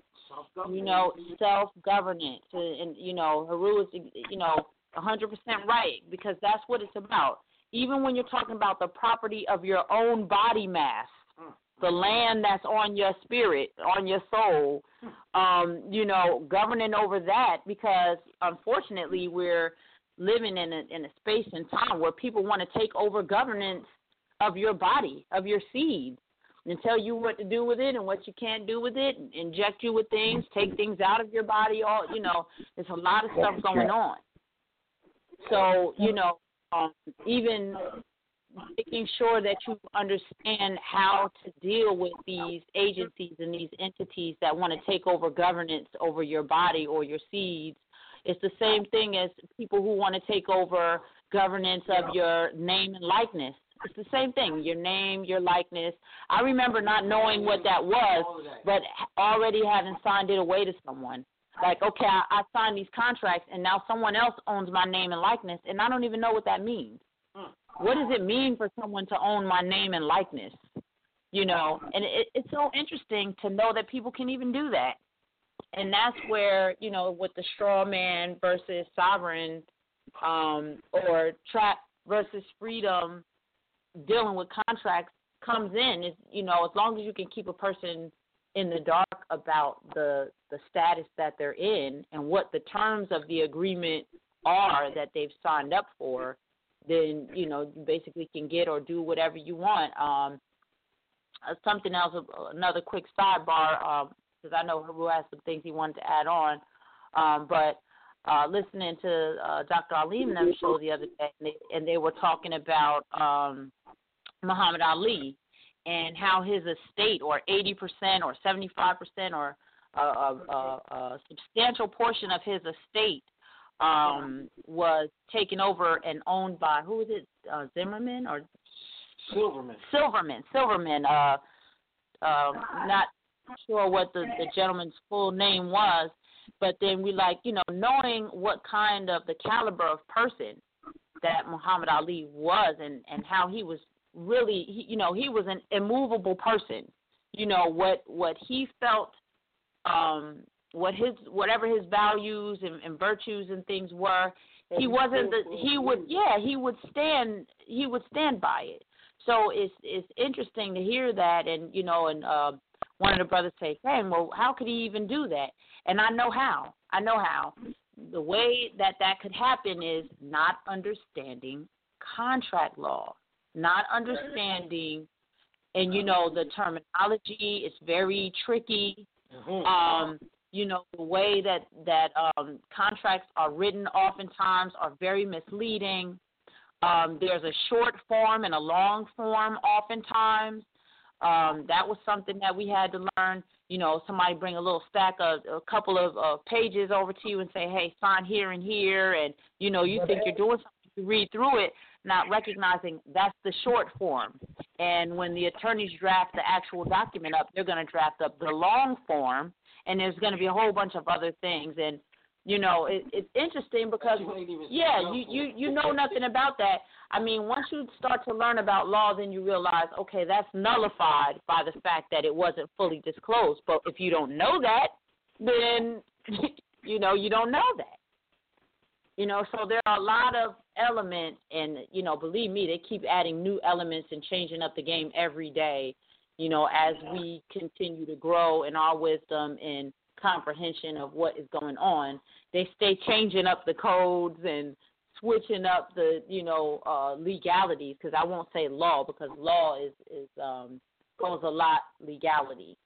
Um, but these are some of the things that you definitely have to get into you definitely have to get into on any level, whether it's entertainment, um, whether it's just about um, your rightful standing, your right to speak, um, being in your proper person, um, you know, dealing with a court of law, dealing with commerce, um, you know, in sports, in film, um, on so many different levels, you, you're still dealing with the same thing, going from this place of ignorance where you're being manipulated and controlled from the outside um, for someone else's gain, and you know, barely pinching pennies or getting a little bit of um, of benefit off of it, all the way to the point where you educate yourself into a position where now you're able to govern over yourself and your property, and you know basically get to the point where you make other people the trustees and now they you command them to do what you need them to do on your behalf um when it when it comes to you and yours. Mm-hmm. and so you know this is a journey that we're all on. Like i said you know we're all still learning um we have some colorful stories. You know i know we probably could you know have this be a couple of shows. I know the brother he probably got a lot to say as well so i'm i'm gonna go ahead and pass it. But um you're exactly right with you know, with this trap music and you know just all of the effects and things that it's having. Hopefully, you know this is a step in the direction of of changing the vibration of the music of the media, um, you know, and us telling our own story and you know in our own tone of voice, you know. Yeah, thanks. Who do you want to add on? Yeah, I was just um, I was kind of sitting back and just listening, and I, you know, just you know, the overall, you know, what she was saying was kind of like the same thing, man. You know, with the um, I feel like the freedom is the, the creativity. That's the thing that we we we tend to have lost. It's the creative aspect of um being free to say what we want to say on records, to create what we want to create. You know, um, with records. You know, um, and that's what happens when you sign contracts. A lot of times we lose the um the, the creative aspect of it when they you know when you sign those papers. So what they'll do is, you know, some of your ideas you may be able to keep, but a lot of your stuff will be put on the side, and they're gonna bring in the people that they feel like is going to best suit the project. Again, it's a project. Their agenda. You know what I mean? So they're projecting this to to be a certain way. They looking at it as as it's going to be what they what they put into it. You know, um, they had um an artist that was on the label with us that this girl, you know, um she had a, a, a recording budget of maybe like three hundred and fifty thousand dollars, and um she brought in some of her people and they made a nice little record, but none of that stuff worked for the company. It didn't work for the company. So what they did was they went and brought more producers in. The budget went from three hundred and fifty thousand to maybe seven hundred thousand dollars. You know, um, now we got Raphael Saadiq on the record. We have this person and that person. So now uh, uh, your your creative energy is lost. You know what I'm saying? You don't have no creative energy no more. So that's where the, the trapping comes in, like because you lose a lot of your creative um ideas, oh, yeah. your control. You don't have no control over how you your project should go. That's one of the reasons why we. I mean, for me, I was like, hell no. I, I don't even want to be a part of this no more because I can't create and, and, and, and keep control over my projects and what I want to put out. Right. You know what I'm saying? Due to the fact that somebody else is controlling the mass media. You know what I'm saying? Or what can go out and what can't go out. So uh, we decided that we would create our own label um, and put the music out that we want to put out, which is positive reinforcement. Everything is about positive reinforcement. Everything is about, you know, evolution, waking up the people. You know what I'm saying? Mm-hmm. And I feel like some of the um some of the trap music is actually waking people up. It honestly is because it's like, you know what? I, I don't want to deal with this shit no People more. like, I can't take this I anymore. cannot take this no more. Like I don't want to hear this no more. Like um a lot of people that hear um our music well as soon as we play the music like we get a lot of comments and a lot of a lot of the comments say the same thing. Man, this was a breath of fresh yeah, air. Refreshing. This was very refreshing, like just to hear something new, something that you know is positive. It got good vibe. The the, the vocals is good. Like, thank you for that. You know that music. You know, um, I can't wait to hear more. You know, so and we understand like it's a process, but we're moving back to that that place again. We're moving back to that stage. You know, we was talking again yesterday, and we was talking about how all the music has become um so dumbed down now. You know, with the 808, um, with the syn- synthesized drums, with the 150 miles an hour hi hat speed, um, you know, all these things is and it, and it, oh no treble in it, no Right. treble at all in the music, No no highs. highs, all in the music. So every, everything is bass, everything is low vibration. So you can't expect the people to actually uh, be motivated by that. And if it is, it's motivated in a way uh, where I'm gonna say like it's no Something kind of like detrimental. detrimental. It's no way out. You should see some of the um the dances that they doing to this music. You should see how some of the like I'm in I'm in North Carolina. You know what I'm saying? And I was born and raised up in New Jersey, and, and, you know it, the, the um, music is music, so you get a little bit of um, everything everywhere. But when I came down here to see how um, really, honestly, how zombied out some of the brothers and sisters are because of this music, it's like yo, it's no other way they could be just be zombied out like that. It's got to be the music. They walking around dead for real, you know, just soulless. You know what I mean?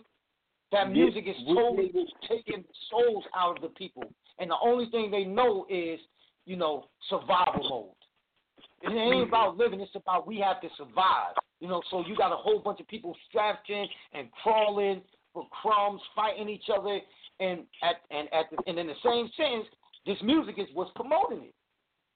This music is what's promoting that. You know what I'm saying? She got good. She Um, got some good, but you know her shit stink. You know what I'm saying? She Yeah. maybe need to dish. You know what I'm saying?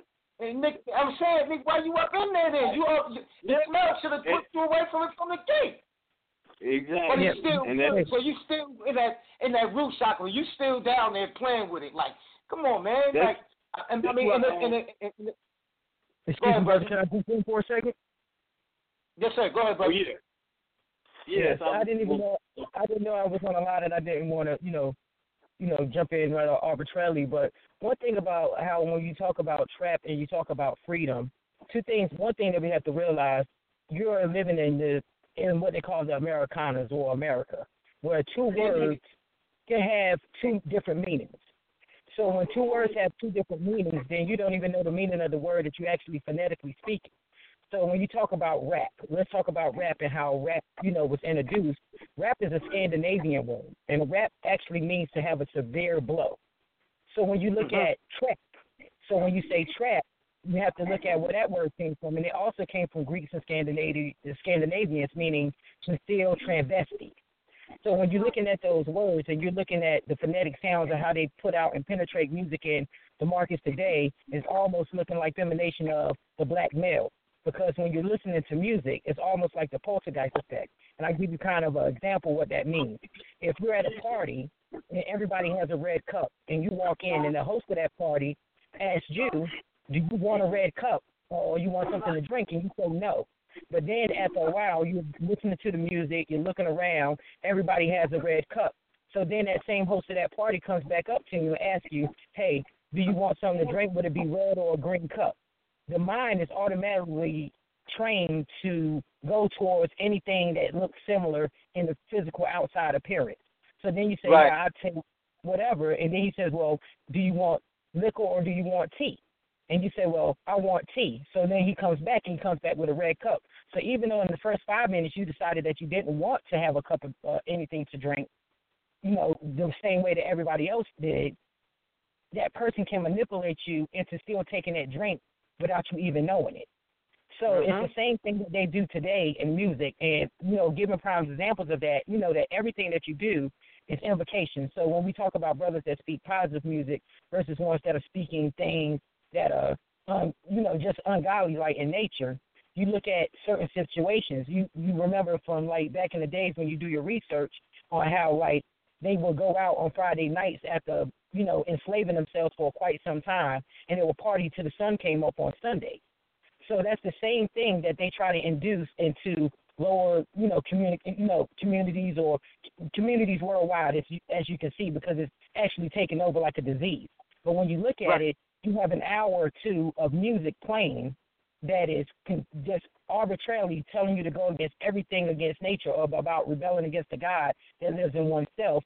And then you come out of that situation when you win it, drinking, inducing, you know, your third eye energies and different energies, allowing you to soak that energy in. So then when you leave that place, then you go out seeking those same energies.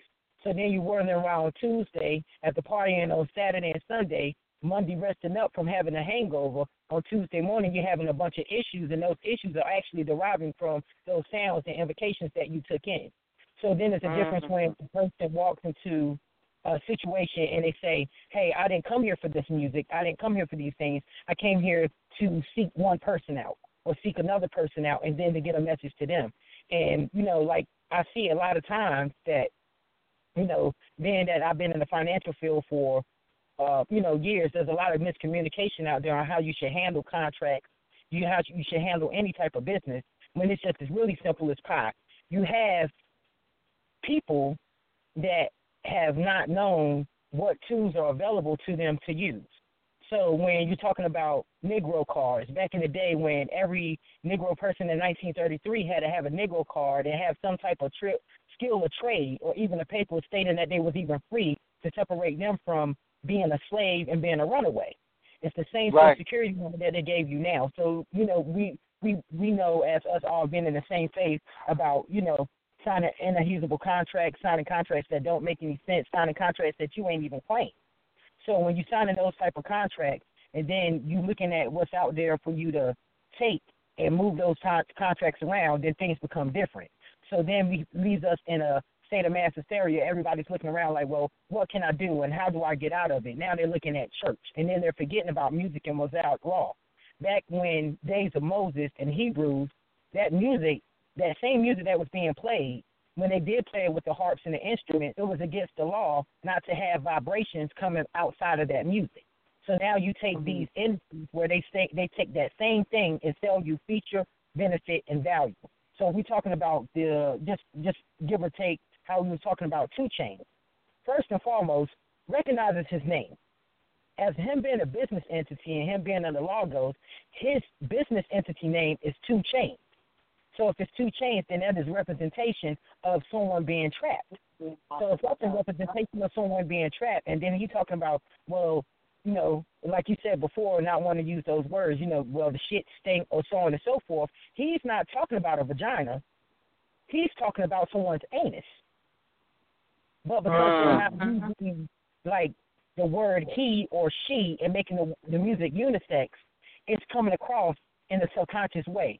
So then you see brothers walking around with their pants sagging down, or you see brothers wearing tight jeans, displaying their hips, no different than a woman, putting herself on showcase, and they don't even know the reasons why they're doing it.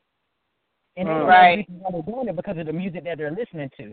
So, you know, my thing is yeah, it, it, yeah, it's just so you know you're conscious. So when you you think about these things and you look at all these different business entities, they are, are derived. There's only six companies that own ninety percent of America's wealth, and they're all all all all owned by those same music companies that choose and pick selectively who will get their message across by signing contracts that mean that they're willing to be in their blood to go against the covenant of God.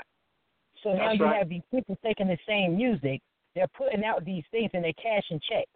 So then you got the person that's going out working, say a dad that's working out two two jobs, working at a fish market, and then you know picking up trash.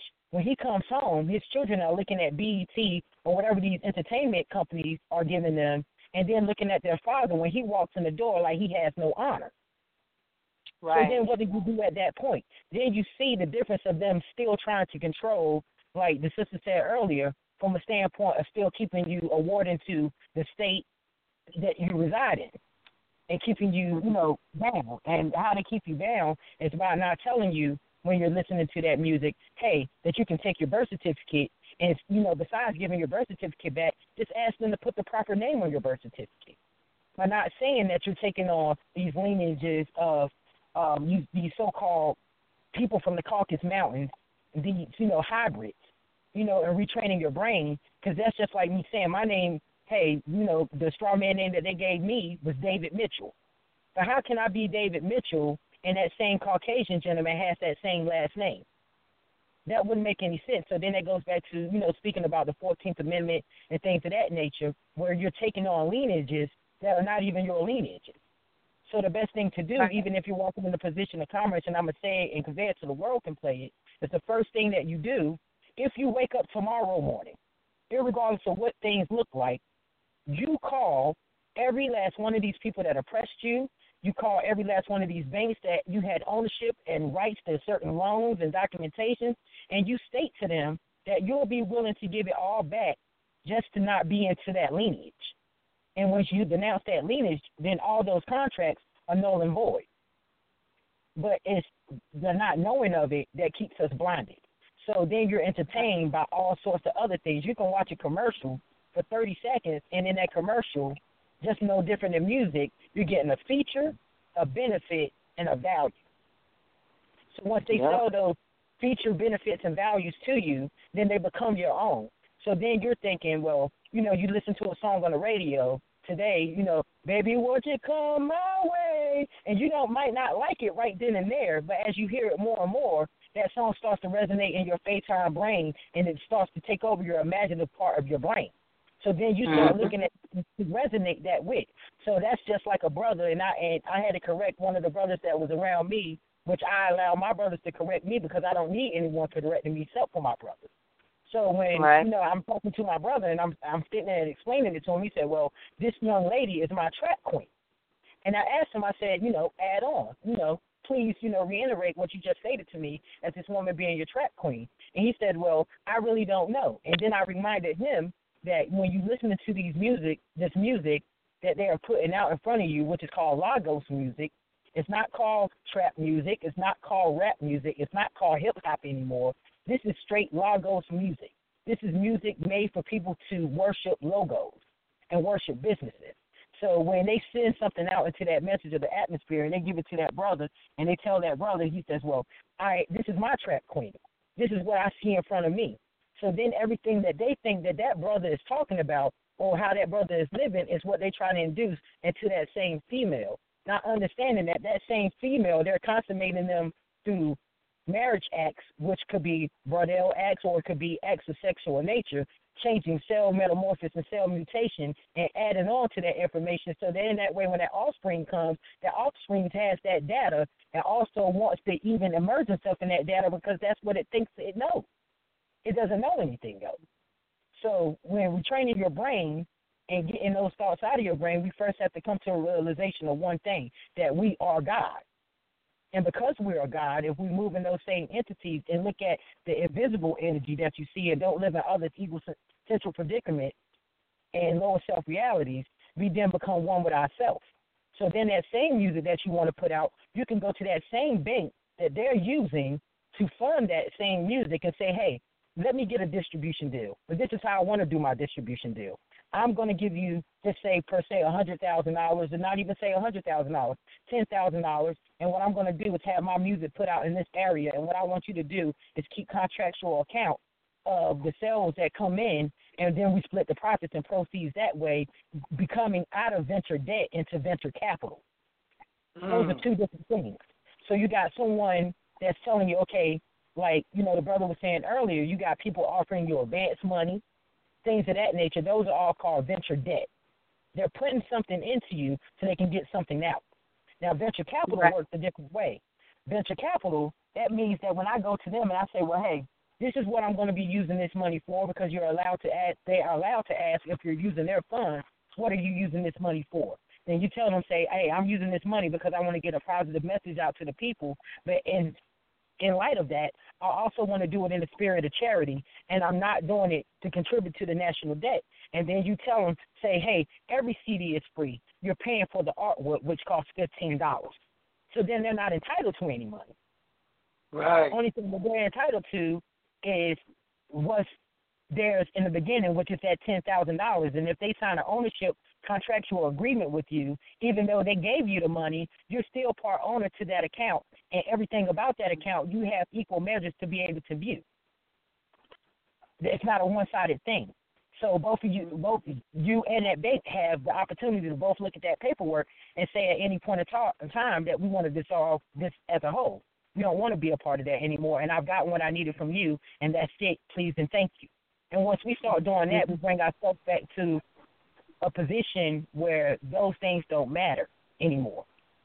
And listening to things that are going to keep you, I was, you know, when I think of trap, and if I'm going to use the Middle Eastern like dictionary or just English dictionary of the word, it means to either trap an animal or to trap a certain body part. So the body part that they're trying to trap is the mind. Yeah, they're not trapping and you. You Oh. as a, they already depict you as an animal because they said that hey, if you're talking about trap music and we're talking about who that demographic of people that they're giving that music to, it's ninety percent of the people that are so-called Negroes or African Americans. They're not giving it or feeding it to their, their kind or the people that look like them because it's already in their nature to be that way. So then you have some that looks just like us, disguised like us, wear that that jewelry and this gold and all these things that they same the same stuff that they use to cause systematic depravity, saying, "Hey, look at me, you can be the same way." Mhm. So through that, we do the same things that they do, trying to emulate that success, not knowing that that's a controlled energy. Think about you. Every word that you say, that's just like a brother saying, I hate paying the light bill, instead of saying, I need to get better at paying my light bill on time. Those are Right. two different verbiages that you're using. So when you start Right. using the, the right verbiages and the right positive vibrations, then you see freedom. And what freedom is is the, the uh, not an illusion, but the reality to change and put forth into manifestation anything that you want to have happen. Mhm. And once you realize that everything else around you, you can believe that you're more than a conqueror and nothing can oppress you. The only thing that can oppress you is yourself and to the things that you want and your heart's desire. So that's when I say trap of freedom, that's where that comes from. I would love to speak more about, you know, commerce and, you know, what we need to do. But first thing that I think that we need to do, you know, as a people is to come together and say, hey, let's buy back our debt. Why I can't wake up in the morning no different than a debt collector and say to myself, well, I'm going to open up ABC Company, buy all the debt back under that straw man name, place it under a different currency or no, you know, different position of commerce, and then sell it right back to them. Mhm. They still they stay selling debt to somebody else. So Yes, I don't see why not. So they sell debt to other people. It's called free flowing systems, and I want to touch on that for just a moment. You got free flowing systems out there, and this is how this works. Say if a person signs a contract for just say 36 months for a ten thousand dollar loan. If you sign up for a ten thousand dollar loan for 36 months, the first thing that they're trying to figure out is um, what risk based assessment. When will this person default on this loan? So say that person defaults on that loan within the first six months. Once they default on it, before even asking you to remit payment when you're this you're equal owner of that account, they'll go ahead and say that you never remitted payment because the chattel paper and the money doesn't truly exist. They send it to the so-called corporation called IRS, get the money back from them, and then sell it and ser- turn around, sell it to another company, and still come back and get the money from you. And if you can't realize that that is criminal in nature, then we all lost. So what do we do to get that back? Then you got 1099-C forms where you can claim all of this same venture debt once it's charged off becomes venture capital and now becomes your income. Mhm. It's not Yep. on that bank anymore. Now it's your it's your money. So now that it's your money, you use it the way that you see fit by writing it off and saying, "Hey, this is what I'm giving to you as a contributory method to the national debt." And through that, we see freedom. So then we talk about misuse of Social Security numbers. We have brothers that are locked up. We have brothers that are coming home with these fictitious felonies and such things of that nature that have no clue that you can go right up to the SSA, which is the Social Security Administration, ask for a SSA 5 form, and then file as a victim of domestic violence and domestic terrorism. Get a brand new number and start and build a corporation again under that same number. So I encourage the brothers that are listening to this to call in the brother L and ask for the documentation to be able to do so. To be able to go mm. over to the IMF and not ask them for reparations off a bond, but tell them you are the bond and that you're going to put a surety on your own account for a million dollars. Go to that bank, give them that letter of credit, and have them give you that same fictitious million dollars and use it the way that you see fit in this so-called world of commerce. And now it's mm-hmm. even where it's e-commerce. And I want to, you know, read an excerpt from the, you know, Federal Reserve back in 1940 when they started making the Federal Reserve and making members of the Federal Reserve. It started out at four million. But the reason why I started out at four million wasn't four million in money as we see as a dollar. It's two and a half cents on four million in U.S. currency. So if you go back and look at that, that's only forty million. Uh, that's only forty thousand dollars. So that same forty thousand dollars got these banks started. Then it came over to what is called plastic currency. So now when you look at plastic currency, now you're looking at what is called e so e-commerce is the same thing that they use, which they have on that television, is an information based of web of lies and deceit. When you have a right to say, hey, I'm going to control this e-commerce by controlling my own website now. We have the freedom to do that. I'm saying that, hey, I don't want to go by this credit report anymore. I'm going to build my own credit report. I don't want to work for this gentleman anymore. I'm going to build my own job. And these are the things that are placed in front of us that we can see, but the, when we really realize uh, what we want is when we get it. Because manifestation of anything that comes into your reality when you want to change something is by you spewing it out. So, like you were saying earlier, when these people say, Well, I'm tired of hearing this music, I'm tired of going through this, I'm tired of being oppressed. When those things happen, then they cry out. Well, who are they crying out to? Higher self. Higher self. So then when you got these same ones that are listening to that same trap music, and in that trap music, they're still giving them scriptures, Christianity, so on and so forth, all these different dogmas and propagandas. It's made to keep you busy and not effective. So how do you become focused? By having faith. And faith, how do you have faith? Faith is by walking into what your thoughts are, so your thoughts become words and your words become action. It can't be oppressed because you won't allow it to be oppressed because you won't even let that energy come out of you. And then you're spewing it out from anything that somebody had put inside your brain. Your brain is a program. Routine builds character. Routine builds habit. And habit builds routine. So once you put these things inside your brain, what happens is that your programs need to change. So when I still hear that same word, like I used to uh, have a thing, I used to like um, the brother, uh, they call him, you know, Sean Carter, but he used to be called Jay Z. When I realized that Jay Z and Sean Carter was two different people, and that that man was a business and Sean Carter as a person, and I never get to know Sean Carter as a person, but I get to know Jay Z as a person, is that I'm really not knowing the true him. So anything that I put inside my brain, anything that I listened to that came from him, even though I thought it was in a positive light, he only wanted me to speak the words back to him. So by Mm. me quoting the same lyrics and same same messages, I'm speaking back into the energy source to get back to him what he wants. Mhm. Exactly. Got everybody chanting exactly what you want to have them chant. Exactly I've been saying that for a while. Th- These songs are rituals because when you're saying we Yeah. getting money, hey, we getting money, and you got your your name and everything in there, and then you got all of these, you know, however many people out here, we getting money, and they saying your name too, and they singing your song, and they talking about what you doing, and all of this. It's like a mass ritual with everybody just chanting whatever it is you want to have manifest.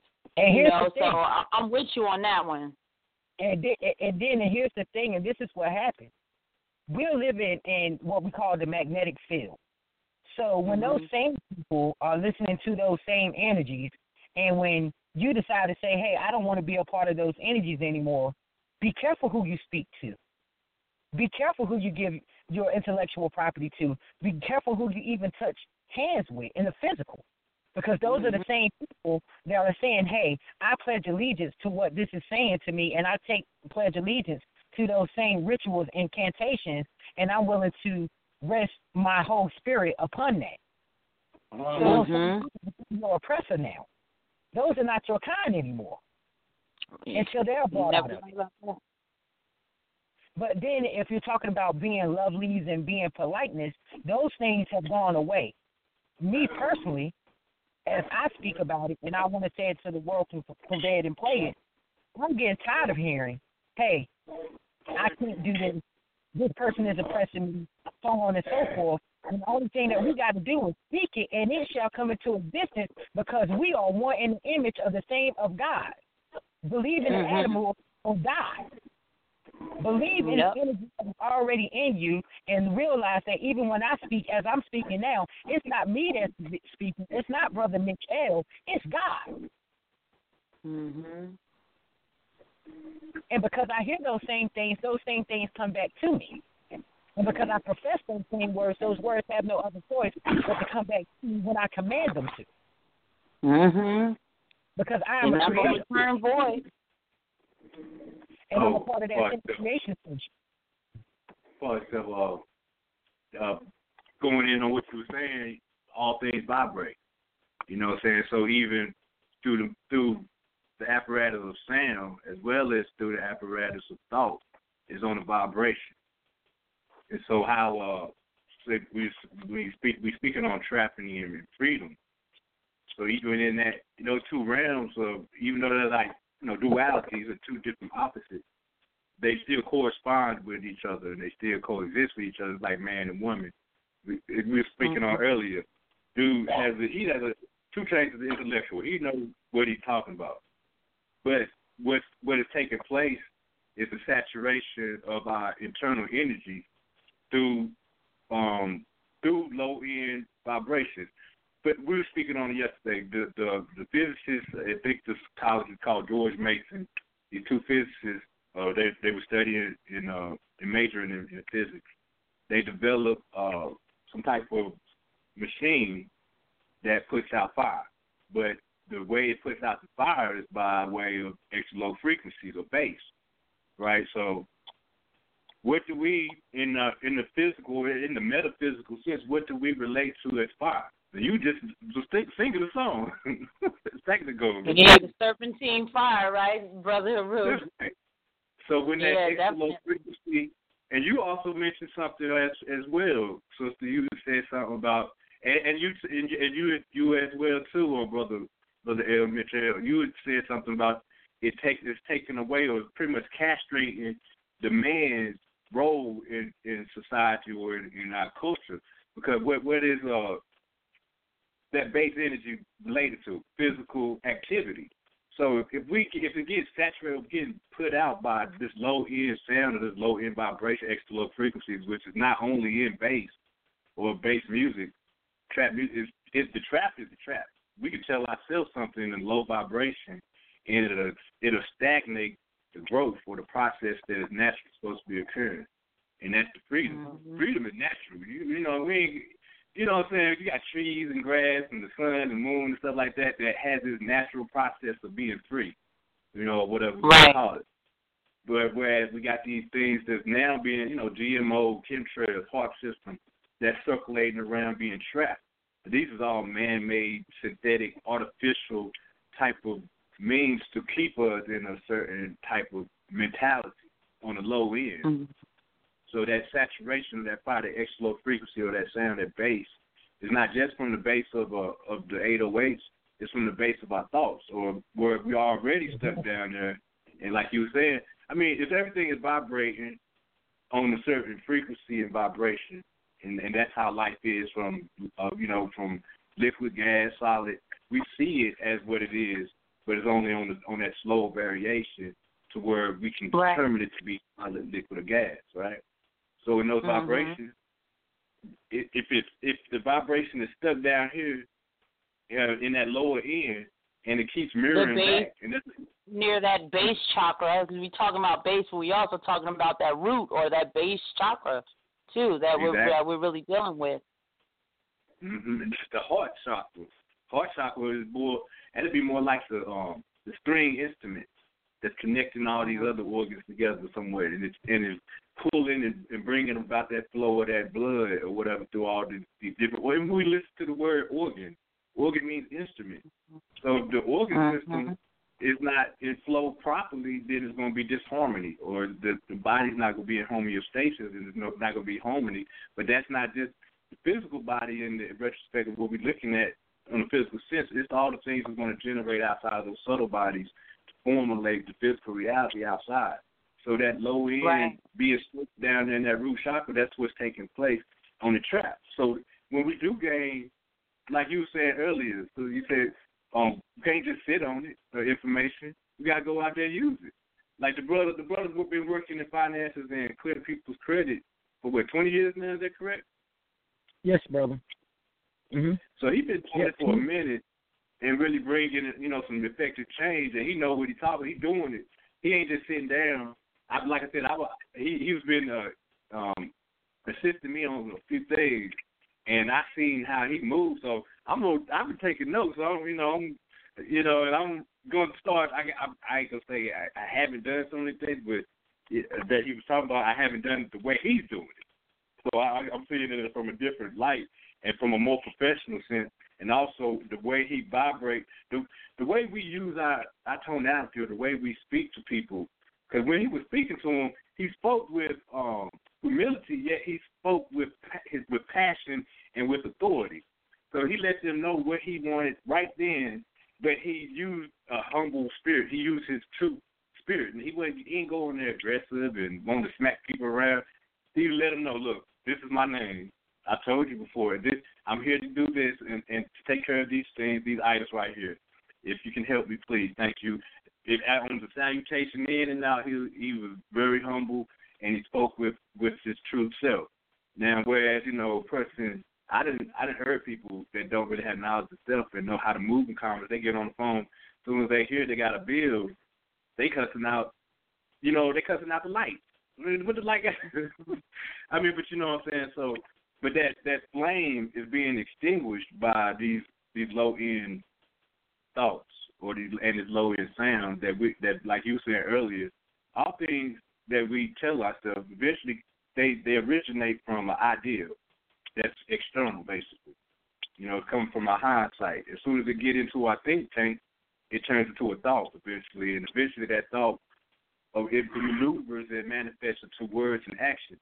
But if the action is already based on something that's physical and that's based, you know what I'm saying, that's in that lower end, and that's where in turn reality is going to keep sonifying that, and that's going to be that trap, you know. So we get we perpetually caught up in a trap of what we're telling ourselves from that from a low uh, end perspective.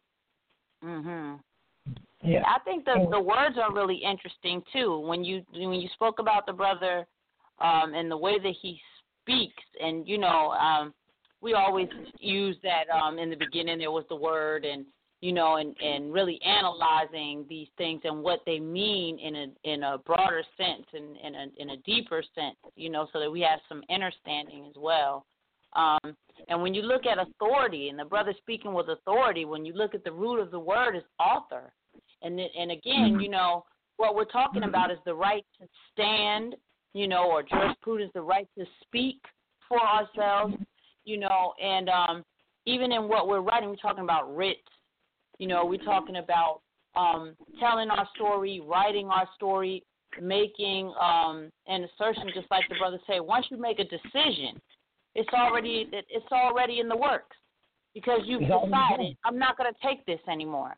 And you know, um, this is is definitely spiritual first. Even the level of warfare that we're dealing with, you know, of course it's on every level, but this is a spiritual warfare that we're really dealing with.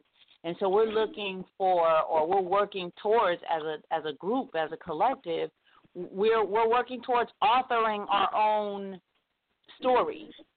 You know, getting ourselves back in the position where we are governing over the storytelling. Because what happened, mm-hmm. somebody stepped in and started telling the story for us. Here's who you are. Here's what you do. Here's what you don't do. Here's where you come from. Here's your name. Here's where you got, you know. And um, Then- you know, for a while, while we were ignorant to the truth, we just accepted it. Right. Exactly. We just blindly took it. We just took it and you know tried to make the most of it because you know we're we're gifted people and we're often able to take things. We have a high tolerance and threshold and everything, and we're able to take some of the worst of things and make the best of them. And because of that, you know, to go to church right now, I'm that thing gonna be on fire in there. Why? Because we can take just about anything and bring it to life, you know. And so, and and that's what what these things, you know, that's what has happened is that we've taken all of this that we've been given and and bringing it to life, and but we're still laying dead, you know, as a people. And so we have to get to the place where we begin to write, rewrite the story or author our own story again, and to, and and change the end up, switch it up now, make make a different story. I'm I'm not taking that. I'm not settling for that. No, you know what? I like the way the brother said that. You know, um, I decided I I, I don't want to work with this gentleman anymore. I think I'll just go ahead and create my job for myself Right. you know and it's just a place of standing that you come to and it's definitely about knowledge of self you know so again that's the reason why these all of the schools of of religious thought or spiritual thought still come down to the same tenet know thyself Mm-hmm. you know so this is the the path we're on and you know, and you know, if I you know, can, you know, step in and you know, I would like to tell like it's not it's not a long personal story, but I want to share something with you know, you know, some of the brothers that might be listening. Um, you know, when you know when I first started seeking and you know to you know open my spirit open and you know taking care of things to make me who I am today and what I stand for. I was brought to a point of, like you say, humility. And I, I'll never forget it. I can remember the day. It was January 6th of 2002. I was in my home with my family, and I had the so-called IRS come into my home, and they put dollar amounts on even my own canned goods. I watched them take everything from out my home in systematic order and left my family to ruin, even down to my drawers and socks. All gone. And I fell down in the ah. face in the sand. And this was in Virginia Beach, Virginia. And I looked up to the sky and I told myself in humbleness, without speaking the words out loud, I said, This shall be no more. And the only thing that came to me in the right side of my ear as I was speaking was to say, So shall it be, it is done. So once I said it, when I got out of that scene, everything that happened didn't happen to me anymore. It was a rebooting point. So when I rebooted, my brain worked together in its time capacity. I understood something that made all the sense to me, and this is what I wanted to share. If someone can do something to me where they can cause something to become adverse, how can I make this where this will not happen anymore? So I give a tidbit of the first thing that took place for me. I went back because I didn't have a vehicle, and I went to a car lot. And I knew I didn't have any money to pay for the vehicle, but I touched the vehicle, being that I know I'm a part of carbon and everything around that exists in the physical actually belongs to me as soon as I say it. I put my hand on that car and I told myself, I said, I will buy this car, but I won't buy it on a loan. It's going to be mine. The energy came to me the next night. I went to that dealership the next morning because I still needed to work in commerce at the time. I was still kind of under illusion that these people controlled me. So I went to that dealership and I said, "Hey, is that the certificate of origin?" He said, "Yeah, the certificate of origin means the VIN number." So I got the VIN number. I called the bank. Now, mind you, I had all sorts of tax liens on my credit report, everything going on under the sun, and they wouldn't finance me. So I went to them and I told I told them this. I said, "I'm going to give you this vehicle as a collateral. What you're going to do in order for me to start over again is you're going to open up an account, and what this vehicle is worth, you're going to place into that account. And what I'm going to do for you doing the paperwork is give you whatever amount that you're asking for just to do administrative purposes.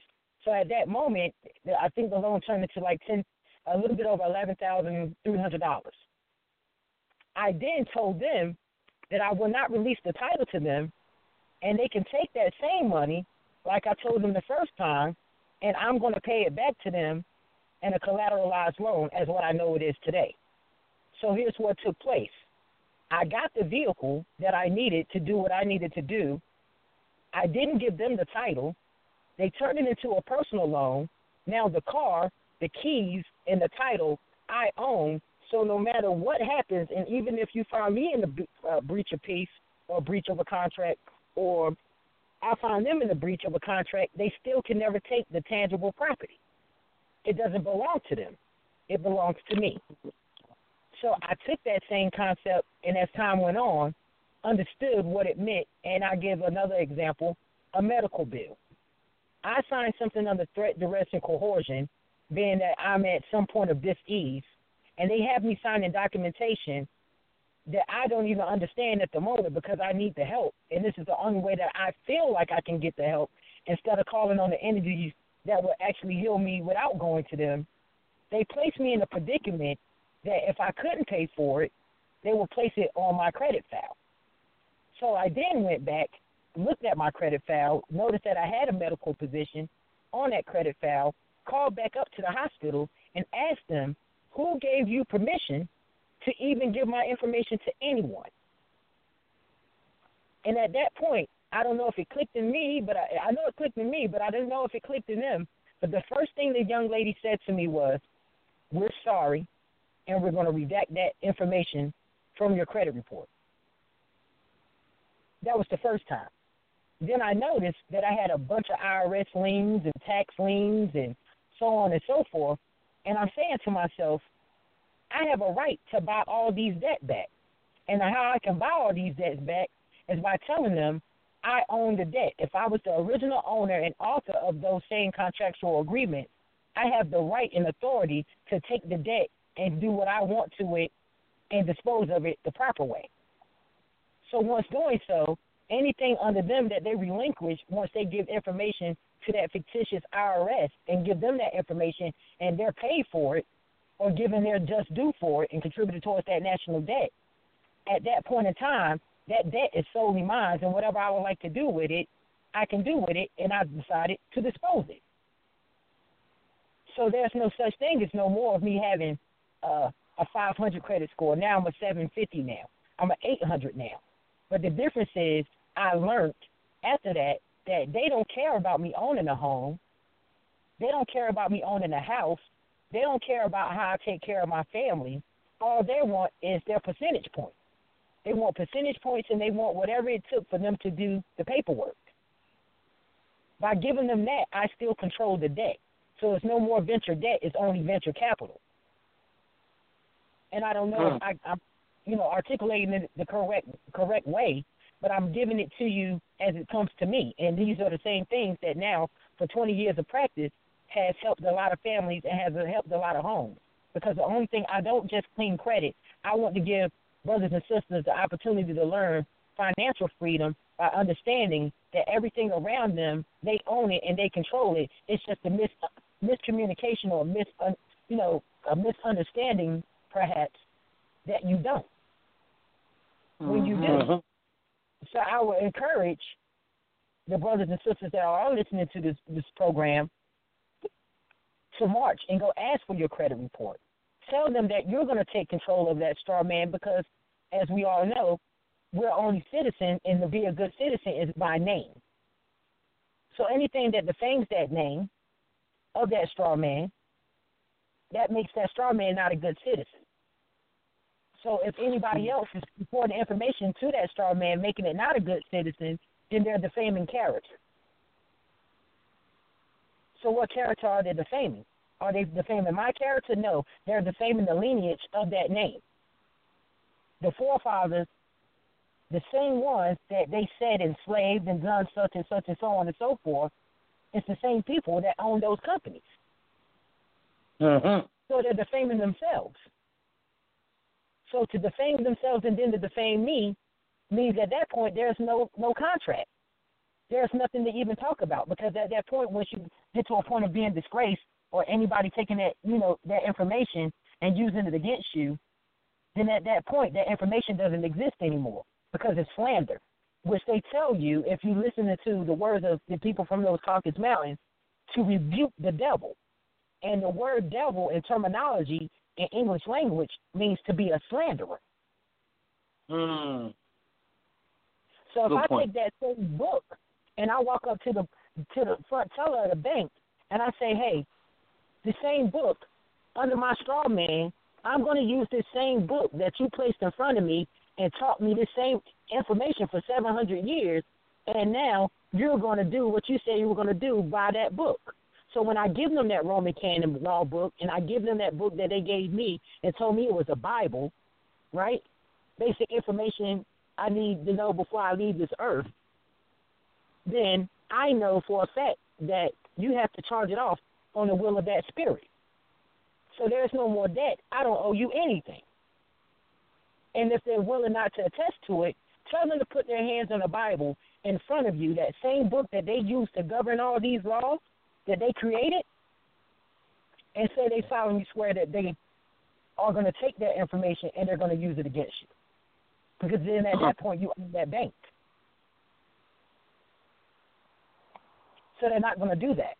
What they're going to do for you is they're going to give you a letter stating, hey, whatever your issues may be, whether that means it hurts your credit file, if that means that, hey, it hurts you or stops you from getting something in the position of commerce, whatever the case may be, and they want to be relinquished from all rights of being able to report slanderous information in your name. Have you signed an agreement with them that it won't happen anymore and resolve yourself from dealing with them in any type of ownership of any type of account? So even though you won't do business with them anymore, you can do business with yourself. Mm-hmm. You can do that at that point. Second note, and you know I don't want to continuously to talk because it, it, it can it can get pretty drawn out to do as us being who we are, is first realize that these systems that are set up that they have to control it's the new ways of modern slavery. When you see a rap artist, when you see these different entertainers on TV, when they go getting that advance money and this person gives them that three hundred and fifty thousand or that seven hundred thousand, you have to remember that that money still comes from that bank. So if Right. it still comes from that bank, then that money is still loaned. So if that money is still loaned, then they use that person's talent or whatever the case may be to pay back that loan. And when mm-hmm. that person can't pay back that loan, guess what happens? The 2 Chainz album that didn't sell, it gets put on the shelf. And guess what happens with that? That 2 Chainz album goes into bankruptcy. So now 2 Chainz is no more. Give you prime example of it. If you do your research and you can do this on your own, you know, anybody that's listening, Google when his name was Tity Boi and the album that he came out with under DP um, DTP with Ludacris. When that album flopped, Ludacris filed bankruptcy on D- DTP, relinquishing him of any advance money, any loan money, or anything that he got under that specific name, under that business name, which is called 2 Chainz Mm-hmm. or Tity Boi. So understanding venture debt versus venture capital gives us freedom. So now I know that I can wake up tomorrow and say my name is Joe Blow Chicken Shack Man. Go to that bank and say, hey, Uncle Joe Blow Chicken Shack Man, I want two hundred thousand. and when Joe Blow Chicken Shack Man don't pay that two hundred thousand back, it has nothing to do with me. Unless this That money is real. And if the money is real, please show it to me. Mm. Where did you get the money from? Who is the origin of the money? I know Bank of America is not lending me the money. Bank of America, if that's the bank that I decided to use, and the reason why I use that one, because if you look at 90% of the artists that are out today, and you look at what entities and what those those those actual companies that own them, you'll notice that half of them are subsidiaries under Bank of America, which is called AKA the bank. Mm. So every time you use the word I need to go to the bank, you're not talking about Wells Fargo. a SunTrust, you're talking about the bank, Bank of America. On That's these words is about. important. You're talking about them, so you're not even you're not even talking about anything else. So you can go when I say Joe Blow Chicken Shack Man, I want two hundred thousand. What Joe Blow Chicken Shack Man is gonna do, he's gonna go out here and sell millions of pieces of fried chicken to anybody that want it. now once I get that two hundred thousand back, anything after that is mine to keep. And you can have that two hundred thousand back. I guarantee you one hundred percent of the time, if that happens, they're gonna say, Well, Joe Chicken Shack Man, do you want four hundred thousand? you ain't gotta pay me this money back right now. I give you another two hundred thousand. And then next thing you know it becomes a million. And then it says, Well, hey Joe Chicken Shack man, you ever think about franchising? Holla. Sure. Yep. What you want me to say? Why do I need a franchise at? Hey, you know what? We have banks in half of the Eastern District of the United States. How about you start there? We're going to give you the funding. We're going to give you the equipment. All I need for you to do is sign. So now Joe Chicken Shack, man, he signs. But he doesn't sign under Joe Jones, which is his real name. He signs under Joe Blow Chicken Shack, man. So now they're taking the risk of their intellectual property. So now when they give me that four hundred thousand, if I wake up in the morning I say, you know what, Joe Blow Chicken Shack Man don't exist anymore, and I do not want to fry no more pieces of chicken, right? That four hundred thousand belongs to who? Me. Joe Jones. Exactly. Not Joe Chicken Shack Man. And then you tell them whatever you want to do with it, put it in bankruptcy. Hey, if you want to, go ahead and call the IRS and tell them what you gave me. So that way they can send me the right income tax form so I can tell them how much I choose them. And then when I tell them that four hundred thousand, I'm going to do the state position of commerce, whether it's a dollar, whether it's a five dollar bill, a dollar bill, ten dollar bill, twenty dollar bill, fifty dollar bill, or a hundred dollar bill, it's only worth two and a half cents. So what did you truly give me? They have no other choice at that point not to even come after you for any type of money. The first thing they're going to do is resolve it as a whole. Joe Chicken Shack Bones can't do whatever he's going to do anymore, and it doesn't exist. Because it never existed in the first place. Brother El, I thank you so much, Brother El. You just dropped some bombs on my head, bro. I'm gonna have to get some info, man, so we can build on a later date. You know what I'm saying? Because um, this is definitely informing right now, and you know, um, I feel like this is kind of like we at that same we at that stage right now. You know what I'm saying? Um, in our lives, you know what I'm saying? We're correcting our status and making sure that we're doing things by you know by the letter. So um, I could really use you know what I'm saying some insight and um, you know share some love and some light on you know on how we can work out some of our um our little situations over this way, man. You know what I'm saying? Yeah, I we really definitely creating a couple of Hello. entities right so we could definitely use some you know some um, Yeah, most expert Part- part two. Yeah, uh, brother, go ahead and put the information out there real quick for everyone so they can get that, if, if you don't mind.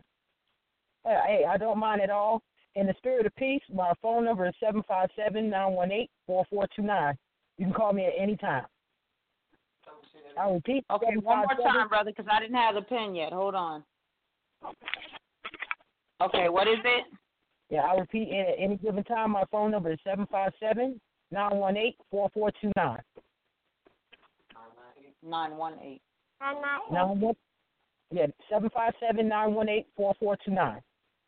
Four four two nine. Okay. All right. Yes. Definitely appreciate that. Yeah, and you know, it, it, uh, like like I said, I don't want to get in too much to it. I would uh, like for the brother to invite me back for another segment. But what I would also like to say is that I encourage everyone to wake up today as you listening to this broadcast and say, "I want freedom." And the Yes, only way to get freedom is to put them back in their own trap. And that's all the words I got to say, brother. Everything else. to say. Yes, thank you, Mhm. brother. Islam, Yes, word up, Islam. Islam. I, you Islam. know, I definitely appreciate the brother's words. That was so on time. Definitely on time. In fact, I spent like an hour and a half today speaking with um a banker Um, you know, because we were just talking about a couple of different things that we we looking to get funded in the way of projects and um, you know, um, for those who don't know, uh, we have a number of community initiatives and programs, youth programs. Um, we're always doing something, and um, you know, we've been through the ringer with uh, working with different organizations and, and giving so much and, and doing so much for the community um, without really taking uh, much consideration um, for you know paying ourselves. And as y'all know, you know we have a big family and you know mouths to feed. So we have to rework this thing a little bit. You know, it's good to do things in the spirit of charity, but at the end of the day, again, my babies have to eat. So I, I have to rework this thing and, and rethink the the um like the brother said, you know, start getting into some venture capitalism because that venture capital versus the venture debt model is on point and I you know that's something that I'm just learning about. Um so I was really happy to hear the brother talk about it and I'm interested to learn more. You know, like I said, we're all learning, and and this has been a at least a decade worth of uh, process for us of moving ourselves out of that trapped state and you know into uh, that freedom. Not only the the um, contractual level of it and, and dealing with different entities and agencies and dealing with the fiat and all that but just the freedom in terms of the state of mind because this is is much more about that.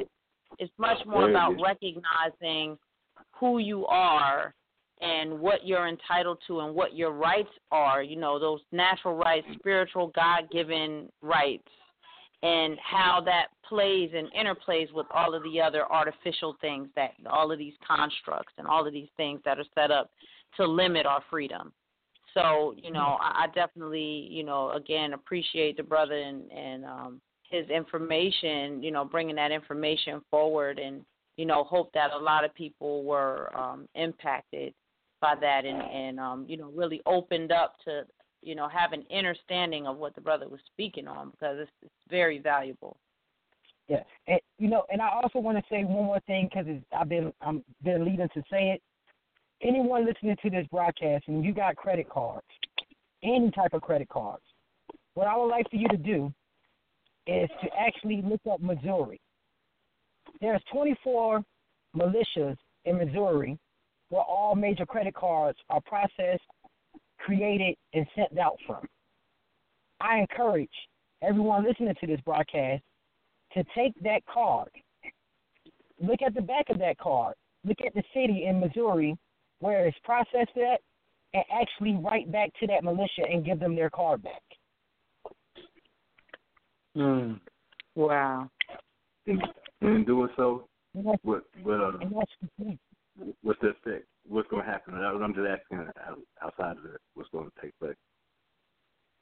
Just sending it So, back. so, so, so what do you say? And So after you know, after they take you know the process of once they give those cards back, the next thing that takes place is they will actually send you a letter. And the letter is going to state of the original authorizer. And I need to explain that a little bit better. And this is so we started out this way. Say you have a Discover card, and it's by Discover. Well, actual Discover is just a business entity name.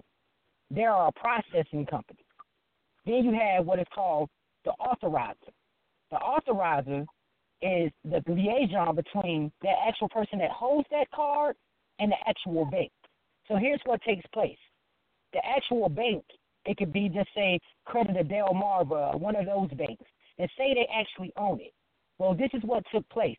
The bank actually wrote themselves at what is called EFT, line of credit. So say it might be $10 million on that line of credit that that company actually wrote themselves, and that money actually comes from dividends of shares that after five years, if no one actually takes it or comes back to, to actually claim it, they take that money and they put it into that same account. So once it's in that account, this is what takes place. Is a line of credit. So say they'll pull your credit report and they'll say, well, hey, I'm going to give you, and listen to the words closely, a $5,000 credit limit. So where's the limit coming from? The limit is coming from off the money that they have allocated to be able to give it to you off their credit line. So the actual mm-hmm. money that they're giving to you, which is called EFT, or I'm sorry, ETF, electronic fund transfer, or whatever is elect. You can say it either way. That actual money is not real. The only thing that they do is authorize purchases. So it actually goes back to that original bank, right, under its line of credit. So then at the end of the year, they take those same batch purchases that that person has made, and they have already made deals with those merchants that carry their actual card and able for that card to be processed and pay them half of whatever they might have got in commerce. So if I buy a box of macaroni and cheese for five dollars and fifty cents, the true actual cost of that box of macaroni and cheese was a dollar and fifty cents. Mm. So then they turn around and bill me because I can't pay for it within that 30 day period, just hypothetically speaking, and charge me interest on it because they already paid it back to themselves. So if that's mm. the case, then how's the card even real? How's the card even mine? Again, henceforth the word credit limit. You don't own the card. Give the card back to the original person that owns the card, which is those banks, which are funded by those same hatred spewing militias. Mm-hmm. Mm-hmm. Okay. And it's now designed basically as a new way of slavery, not only in the ones that are of our descent, even in the ones where they messed up with these projects and they messed up with these experiments that they did back in the day, giving them that 14%, the 17% of our blood inside of them so they can capture souls. So now what we have place take place is, hey, under that one drop blood rule, you all Negroes. And if you're mm. Negroes, or so called Negroes, you're only a citizen, as we all know, by name. So that same lineage that you possess upon is the same lineage that is owned by that bank. And when you tell them, they ask you, give me your name, give me your date of birth, give me your social security number. Let me validate all these different things and even give me a copy of your birth certificate so they can all write it off against what? As we all know, that lineage bond. Mm-hmm. So ask them today to wipe away all those debts and give them their bond back. And you know where the money truly comes from? Your mineral and resources. And mineral and resources meaning your blood, the things that are inside of you. And then you can take that and you can pledge it and say, hey, I'm walking in this bank today. I want a million dollars, not off my credit, not off of what you think I did. You're going to give it to me off my word. And they have no other choice but to do so. Because now you're pledging yourself. So when you pledge yourself, at the same token, be careful because if you don't take care of those things when you get that money, guess what takes place?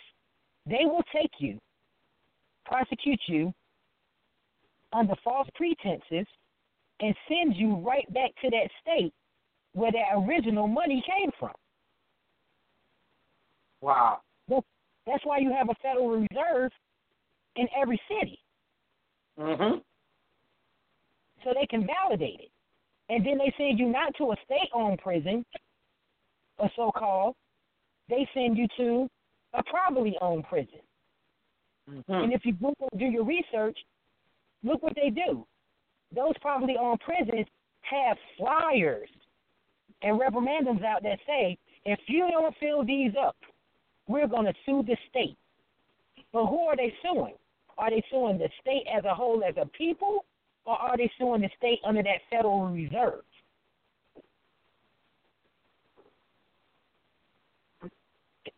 It's the Federal Reserve that they're suing. They're not suing the state.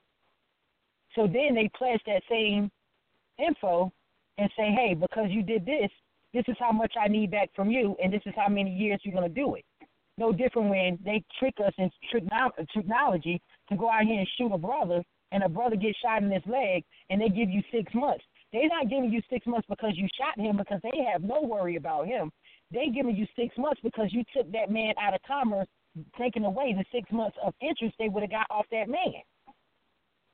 Yep. That's what you do time for. So you You gonna get that time? You shot that man. You do time because you took you took that man out of the position of commerce. So then that man has already pledged himself unbeknownst because he never gave up himself as a warden from the state. So to walk in one of those municipal banks, which is a courthouse, walk up to that bench and you say, Here, here's your certificate back, and politely hand it to him in a state of humility, away, relinquishes you of anything in that state. And then at that point, you become a diplomat, and that's what true sovereignty is. Right. So that we know that that's once that's true sovereignty, then we are free as will to chase our own desire. So if my own desire is to come out here and help my folks, or come out here and help the ones that look like me, or the ones that are the same descendant as me, then I have a right to do so. Mm-hmm. So this is what they do as a technology, and I want to put it out in the air, and I'm not going to say anything after this. I know I'm talking long-winded, so I'm not going to keep it continuously to go on. But this is a tidbit that I want to put in the viewers' heads that are listening to this. Your family signed a human resource vital records document, and at the same token, they signed that document. And the first place that I got to go to when I want a job is to the Re- Human Resources Department give them all that information to validate. They turn around, give that information, they give the money back to me, they tax it, and then I turn around and spend that money back with them, building their empires and not building my own. So I'm deceived. Mm-hmm. So if I'm deceived, then at any point in time, because I know I'm deceived, and because I have rights to that straw man and under the things of that straw man, I have a right to give you notice of default and say that you deceived me. And I take everything back. Not one by one, not little by little, not each file in a form. I'm giving it back to you all at the same time. And because I give it back to you, then you have no other choice to give me what is rightfully mine, which is my mineral resource. So that means me. And everything about man, they can't control it. Mm-hmm. So that means I have a right to go in that ground and dig up and see if I can find oil. I have a right to take a seed, take the things that come out of me and plant it in that seed, have that seed to grow before it to bear fruit to heal my own lineage. But that's enough. I don't want to continue to talk about that stuff. But brother, like I was explaining to the brother before El when we had a personal conversation, this is something that I want to get into.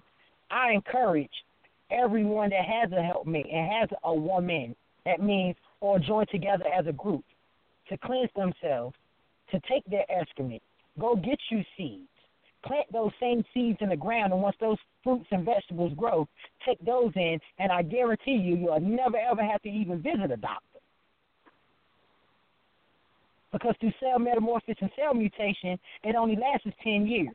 So as soon as you put those fruits and those vegetables in your body that you grow from your own excrement of your body, then it has to become a part of you, and you get those vital resources from that fruit the way God designed to give it to you, and the way that you use it by communicating back to God that you accept it.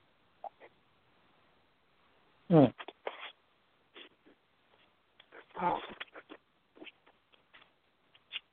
Yeah, but uh, I'm definitely gonna have to have you back on here soon, and uh, cause I got you, brother and sister, for having me as well. um probably in a couple of days. I'm, I'm probably call you tomorrow, most most definitely. Anyway, and touch bases with you on a few things. But uh, we definitely gonna have to build again because you brought some information. I like how you brought that in about uh, resources. That you know, economics meaning basically resources of the planet Earth. So yeah, we are the we are the resources. We are the economics. That blood and sweat, like you said, minerals. Yeah, so that's powerful. And um, we got we got about like thirty more minutes left on the broadcast. So if uh, you and, guys uh, and, yeah, and brother, part of self because I didn't, you know, I didn't finish that the way that I should have. Once you grow those fruits and vegetables, because you are comprised of cells, and cells continue to grow without a nucleus. Once you put them in the ground, plant one seed, you will grow many. So from that one seed, you can grow a crop. And I have them in my backyard right now that I can prove I put one seed of watermelon in the ground. But in my backyard, I have 15 watermelons growing right now from one seed. I don't mean to cut you off, brother. I don't know how many watermelons I got outside. I I I, started my own garden. Um, in fact, I've been doing garden for about the last uh, three years, my own home garden. But now I'm actually working on farms and things of that nature too. And we're doing our own like um, you know, our own organic foods. We're using our own um compost. Um, we're not using no um nothing synthetic. Everything is organic, you know what I'm saying? And uh one of the most important things that we put in, in on the land is our love and the energy, you know, from within. You know what I'm saying? So I, by you saying that with the um with the food, uh, it's it's amazing because I'm actually growing food right now. We just picked out of the garden today to have a salad this evening. You know what I'm saying? I got some greens out there. I got some um some uh, Romanian salad um, lettuce. I got some um um I have onions. We have basil. We have peppers. We have watermelon. We have tomatoes. And these are all things that I've been doing, you know, again to, you know, like you said, keep it. You won't be going to the hospital if you know what you're putting out there. You know, you eating your own food. You know, you know what you're gonna get from um, um the nutrients from the food. You know, so um also I, I um somebody sent me an email and was um telling me that before I plant any seeds, that I should put the seeds in my mouth and hold them under my tongue for five minutes. Yes. Um, after I take the seed from out of my mouth and I put it in the earth, my DNA in the seed now. Mhm. Yes. You know, Yes. and now when you plant that, that that's a part of you that you just put in the earth. You know, Exactly. um, we also we also got a um a, a, a video series that we got going on. I, um, I'm, I'm supposed to be making a new video tomorrow, um, called Plant a Seed and Watch It Grow. You know, so we um have been videotaping the garden and um and showing people how um, it, um things work. You know, um in nature. You know what I'm saying? Dealing with um, um growing your own food and things of that nature. You know what I'm saying? And how um all the um the insects, the bugs, the uh the birds, how all of that plays a part of your gardening too as well. You you know what I'm saying? Yeah. So I mean that's that's that's beautiful you said that, bro, because I mean we actually today was out there picking salad and stuff out the garden so we could just bring it in the house and eat. You know? Yes. And, and you know, and also, you know, and speaking upon gardens, and when I talk about, you know, you know, inducing your own DNA into it, you also, yeah, you're right. You can do it with saliva, but what me Mhm. and my, but me and my wife, what we have found out as far as like, and this has been a practice in our home for about ten years, with just her and Mhm. I only, that certain vegetables that we grow, like um, the mangoes, um, some of the other fruits that we grow, that when you take that same stuff and say once you cleanse your your body of those actual toxins and what you relieve from your body and you add that actual to the compost, the gold inside of that that waste is what most people call it. That goes inside Mhm. that compost actually makes that plant electrify. Electrify. Wow. To Right, right. power. So then once you take it and you induce it back to yourself, anything that that fruit was supposed to do as far as like cleansing those cells will do it and magnetize itself by the tenth power. So then the next Wow. time that you do it and you grow those same fruits by cloning, because some people don't clone their plants, you know, and that's you know that's a home you know a skilled trade. But as you Right. continuously to grow them, those plants will actually do this. They will slow down and grow and actually take more time to grow because those fruits are actually start taking on the characteristics of that DNA. Mm. Take on the characteristics of that DNA as that person that treats it with love and that person that speaks to those trees and those plants. It actually grows in tune with them. So then the vibrations of that plant feeds off the vibrations of your body and whatever needs to be taken care of at that time, at the right time when you induce that fruit, which is all done by the universe, it has even more nutritious and beneficial factors to it. I even give it to mm-hmm. like I have a pomelo tree in my backyard, and I grew it about five years ago. I have three more years before this plant actually produces the first fruit. Now, as I put what I put into this plant through my DNA, I know that when it produces that fruit in eight years, which I have three more years left, that the universal law of it, that when that fruit grows and is able for me to consume, it's going to do something wonderful to me, but not only to me, but also to my offspring. Mm. To the increasing of data. So then once I show them how to do the same thing and take those mother plants and keep them around for years or those same seeds and they decide to grow them as they become older and get into gardening, then those will have even more of an effect. And then next thing you know, it's going to have even more of an effect. And it just trickles down all the way through generations and generations. And once that is done, then hey, brother, we we coming back to what we are, and it's beautiful that I'm able to talk to you, uh, your wife, your family, and everybody around to let us. I just want to say that we're all on a path, and the path that we're on, the universe is going to lead us to a way where freedom is undeniable. Freedom is already Yeah. here, and everything that's in it, we have to go get it. Because if you take a baby, when a baby is born from out of its mother's womb, it cries, it does all of that. But that baby has not been given the intelligence to actually ask for the milk. So that baby will continuously to reach for that breast, knowing that it's milk inside of it through innate intelligence without even having the form of communication. Sure will, because I pulled them right out and they they make their own way up to the breast. They get right And on it. Yeah, and they make their own way up to it. And the reason why they make their own way up to it, because then we start realizing that the words that these people have bestowed upon us are not the words that we should speak. Because if words are power and power means law, then that means that one word can't have two different meanings. Mhm. It can only have one. So once it has that one meaning, and once it is put out into the manifestation of the earth, then it has no other choice but to bring that back to you. Mm-hmm. So, okay, so know what, speaking Gene? on that. Go, Go ahead. I'm sorry. I'll sorry. go back to you. Oh, you go ahead, sis.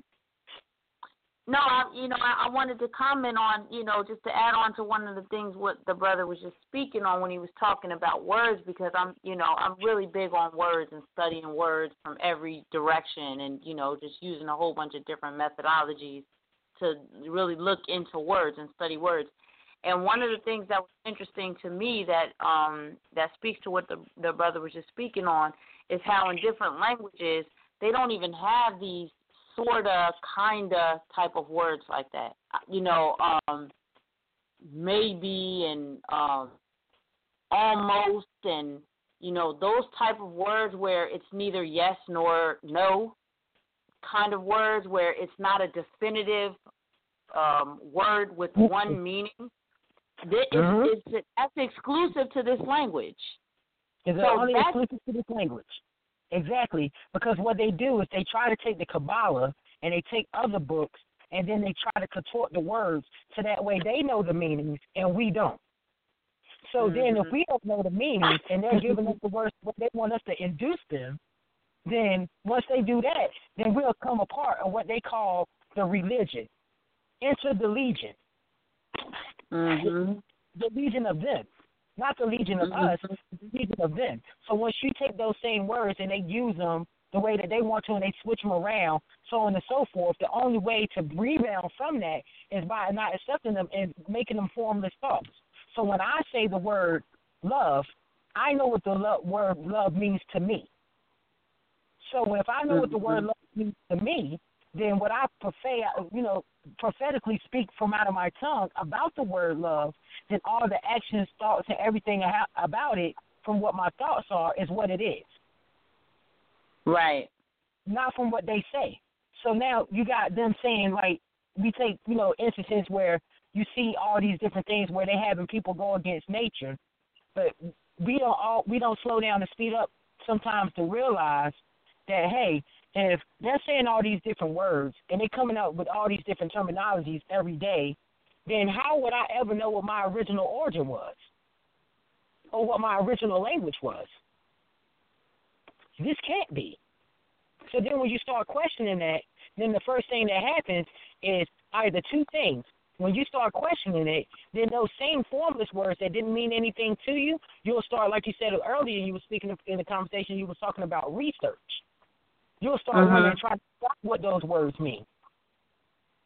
And like Right. you know, and and and it's one that really homed in on me. And you know, now you know, get off the subject, but one thing that homed in with me was when I started looking at African etymology and noticed that these Greeks and these other so-called people, the word white actually had meant to be like purity, and the word black was actually for them and not for us, because that's what they used to call themselves. Mhm. They used to call themselves black.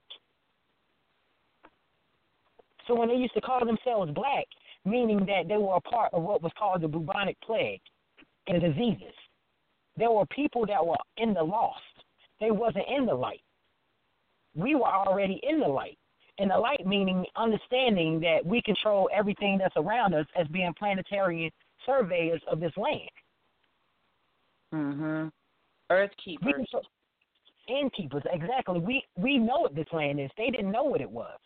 So when they start figuring out those same things, what they did was they used the number one key that keeps us sane and keeps us right, which is called peace, against us.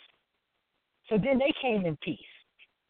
So then what they did was they mimicked and emulated the outside appearance of us to reflect back to us.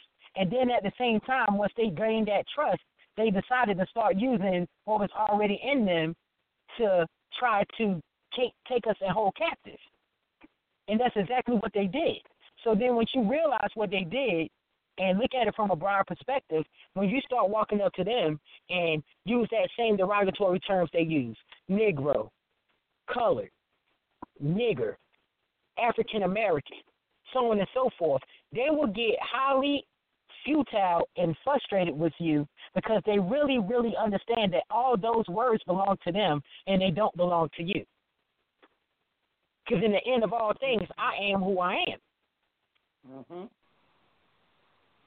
And I am who I am through understanding that those energies move through me, and even with me, I don't control myself. The energy controls me. And because the energy controls me, my DNA, as part of this earth organism, has already been designed. So Mhm. carry anything materialistic because that's only one fashion of it. If people want to realize, like, let's think about the, the three things that cause people to leave this planetary position early. First one would be matter manipulation. First off, people don't they they look at matter in one plane. They look at these physical things that are in front of them. Second of all, we've all been taught at some point in time in our nature until we realize it that hey, our genes control our genetics. So whatever my predisposed genes are, I can't control them. They were already there. And then the last one of them all that they most definitely continuously to put in front of you every day is the power not to control your own thoughts. Because if you take a cell and you take the nucleus away from it, the cell can still survive. If you put that cell in a pastry dish and leave it there for 10 hours, when you come back, there's a thousand cells. And then if you leave it for another 10 hours, it starts to grow skin matter. So do the cells actually mm-hmm. need you to this? No.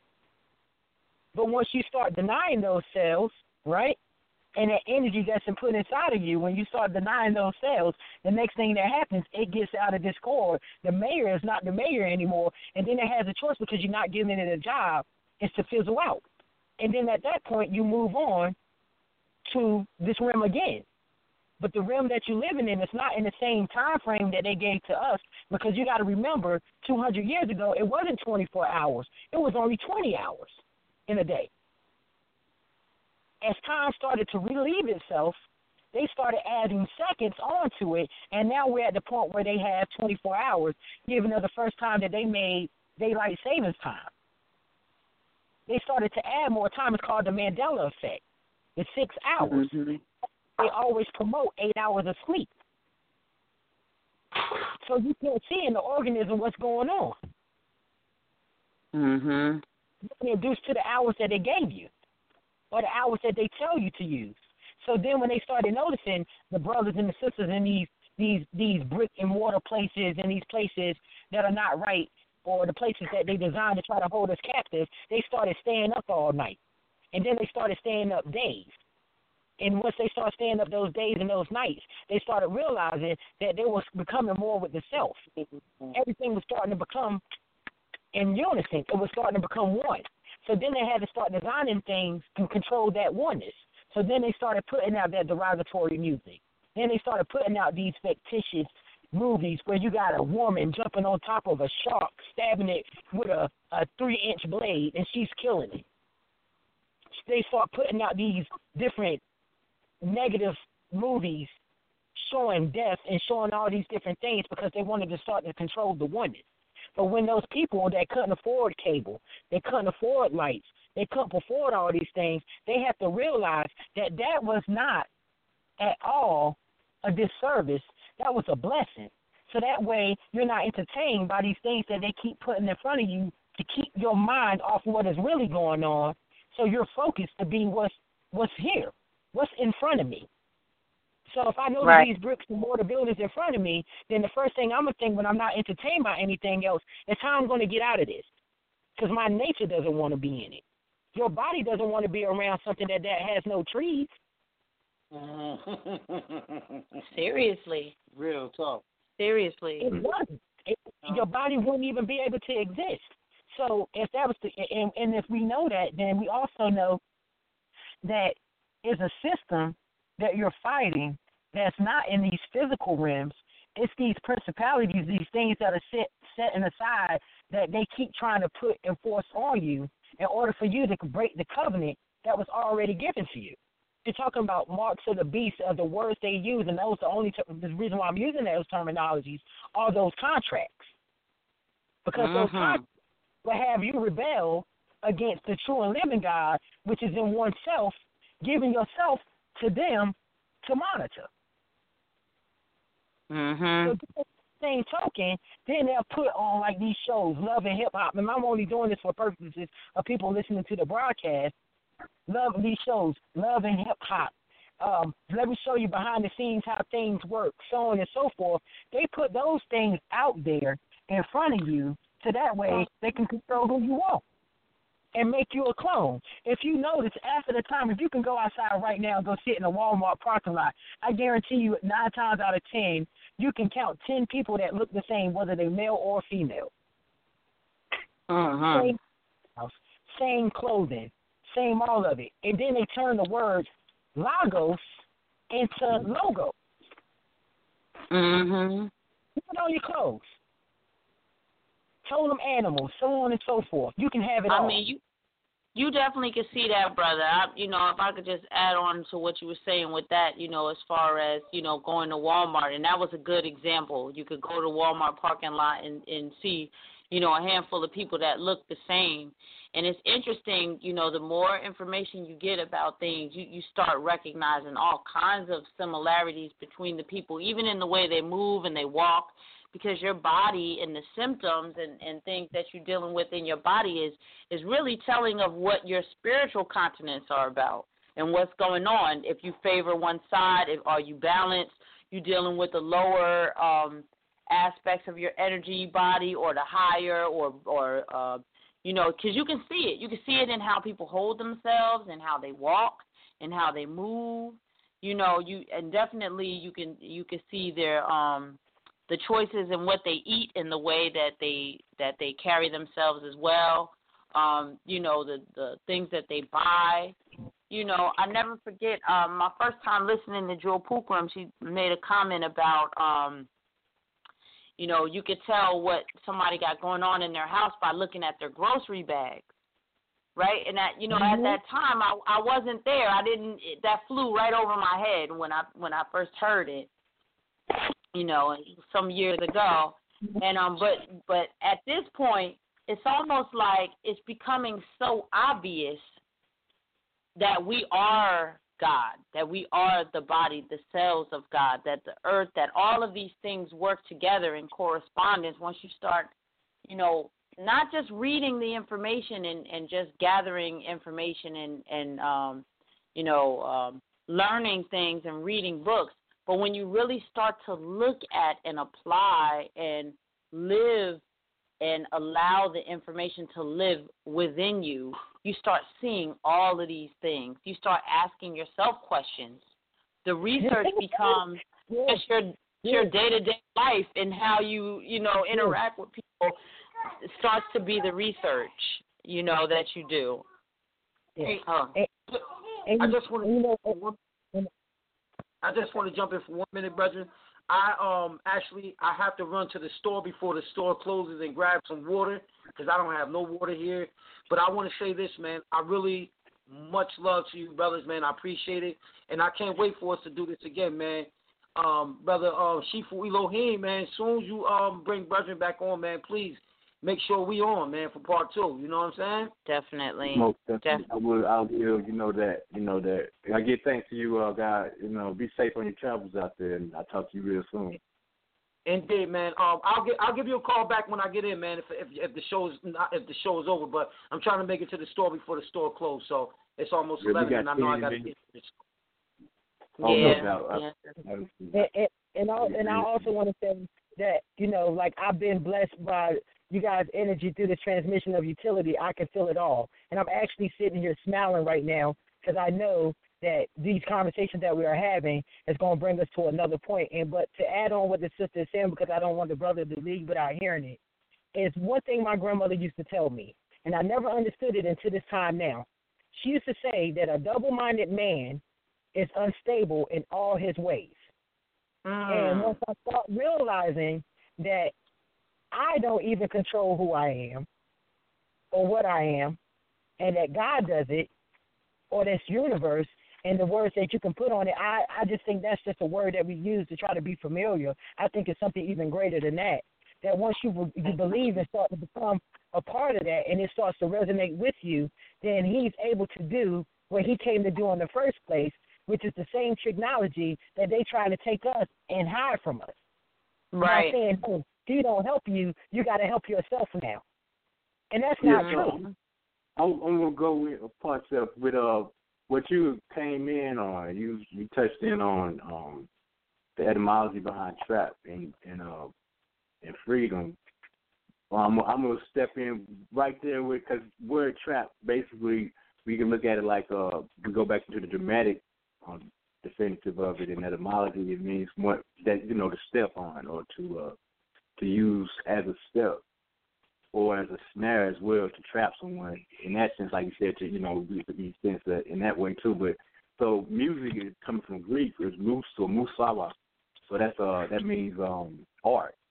So trap music is basically what it's saying is is something that uh, one would step on. Is meaning is stepping on art and culture. So the way um the way the world is, it is it vibrates. So when we like you were saying, what, what God is is bigger than what a lot of people look at. But God basically is the interconnecting force of all things. You know what I'm saying? And everything, everybody, whatever. You know what I'm saying? Like when you put that seed, you place that seed in your mouth. We use excrement or feces to grow our own our own vegetation. What we're doing is we're exacting something. We're evacuating something out of ourselves to place on this physical sense of of our energy that's already external to grow something for ourselves within the mechanisms of our internal reality. So that give and take, that you know, that that good, bad, whatever that goes throughout you become one through the mechanism of the energy that's already there, that God. You know what I'm saying? So when we stepping on cultural art, trap music, then it relinquishes of us of, of our power our true authority, like you're saying, because now we're we're using something. It's not really the trap music that we're talking about, but basically what we're speaking on is how some things have become so um so we've become so no it's become uh, so much of a a normal activity in our life that we don't even see that what's taking place. What what we're doing is stepping on our own self. It's like the thing in the Bible with the snake or whatever, and you know stepping on the head of the snake and all that. It's killing off the truth of our arrival and our, the arousal, the arousal of that energy, and when it flows up properly, to be able to acknowledge oneself and see what's going on internally, and, and see how beautiful that interconnection is with that God's, uh, you know, body or whatever, and that that energy how it, it flows through, and without all things in in the mechanisms of the internal and external. So how you planting that seed, then the seed come back and has all the vitality and the nutrients and the resources from yourself and from the earth and from the interconnection of that energy just by the mind state saying this is what's taking place. So when we put when we stepping on the truth or the art, the art behind it, you know, the the, the way we do things is through the the beautification of ourselves and from an internal uh, avenue. But right now, what it is is something that's external, something that's outside of it, that's on the ugly you know, monsterly looking face. You've seen the cell, you know what I'm saying, when it's degenerated, it looks like a monster. It's, it's very hard. It, it's uh it has it's acidic basically and it has a lot of things going on outside of its normal processing of being watery. So that and that activity, you know, that mirror effect, like you in a culture dish, because everything that vibrates is going to vibrate and, and there's a process called entrainment. So everything that vibrates vibrates on on different multiples of frequencies. So those mm-hmm. frequencies can be they they can be attuned to whatever the external device is, like an entrainment. So you got a tuning fork and you place it next to you don't even have to touch the other tuning fork, but the tuning fork both tuning forks would immediately start resonating at the same frequency. So in this reality the cells do that because the cells vibrate and everything vibrates. So if they have an external device Sonic like a heart resonance. system, yeah, it's sonic resonance, and they got silent weaponry that uh, you know uh, what's his name Tesla, developed back in the day. But these silent this silent weaponry can well you know what it does it it pretty much can put people's brain waves in line with that external stimulus, and then in turn it will cause us to have whatever that stimulus, the emotional status of that stimulus, it will cause us to react in that manner. Like everybody waking up aggressive for no reason and then one the next day everybody wake up. Or happy the for no reason of chemtrails and nanotechnology in this food. That's it. That's it. Yeah, is that, is that So my it could be that.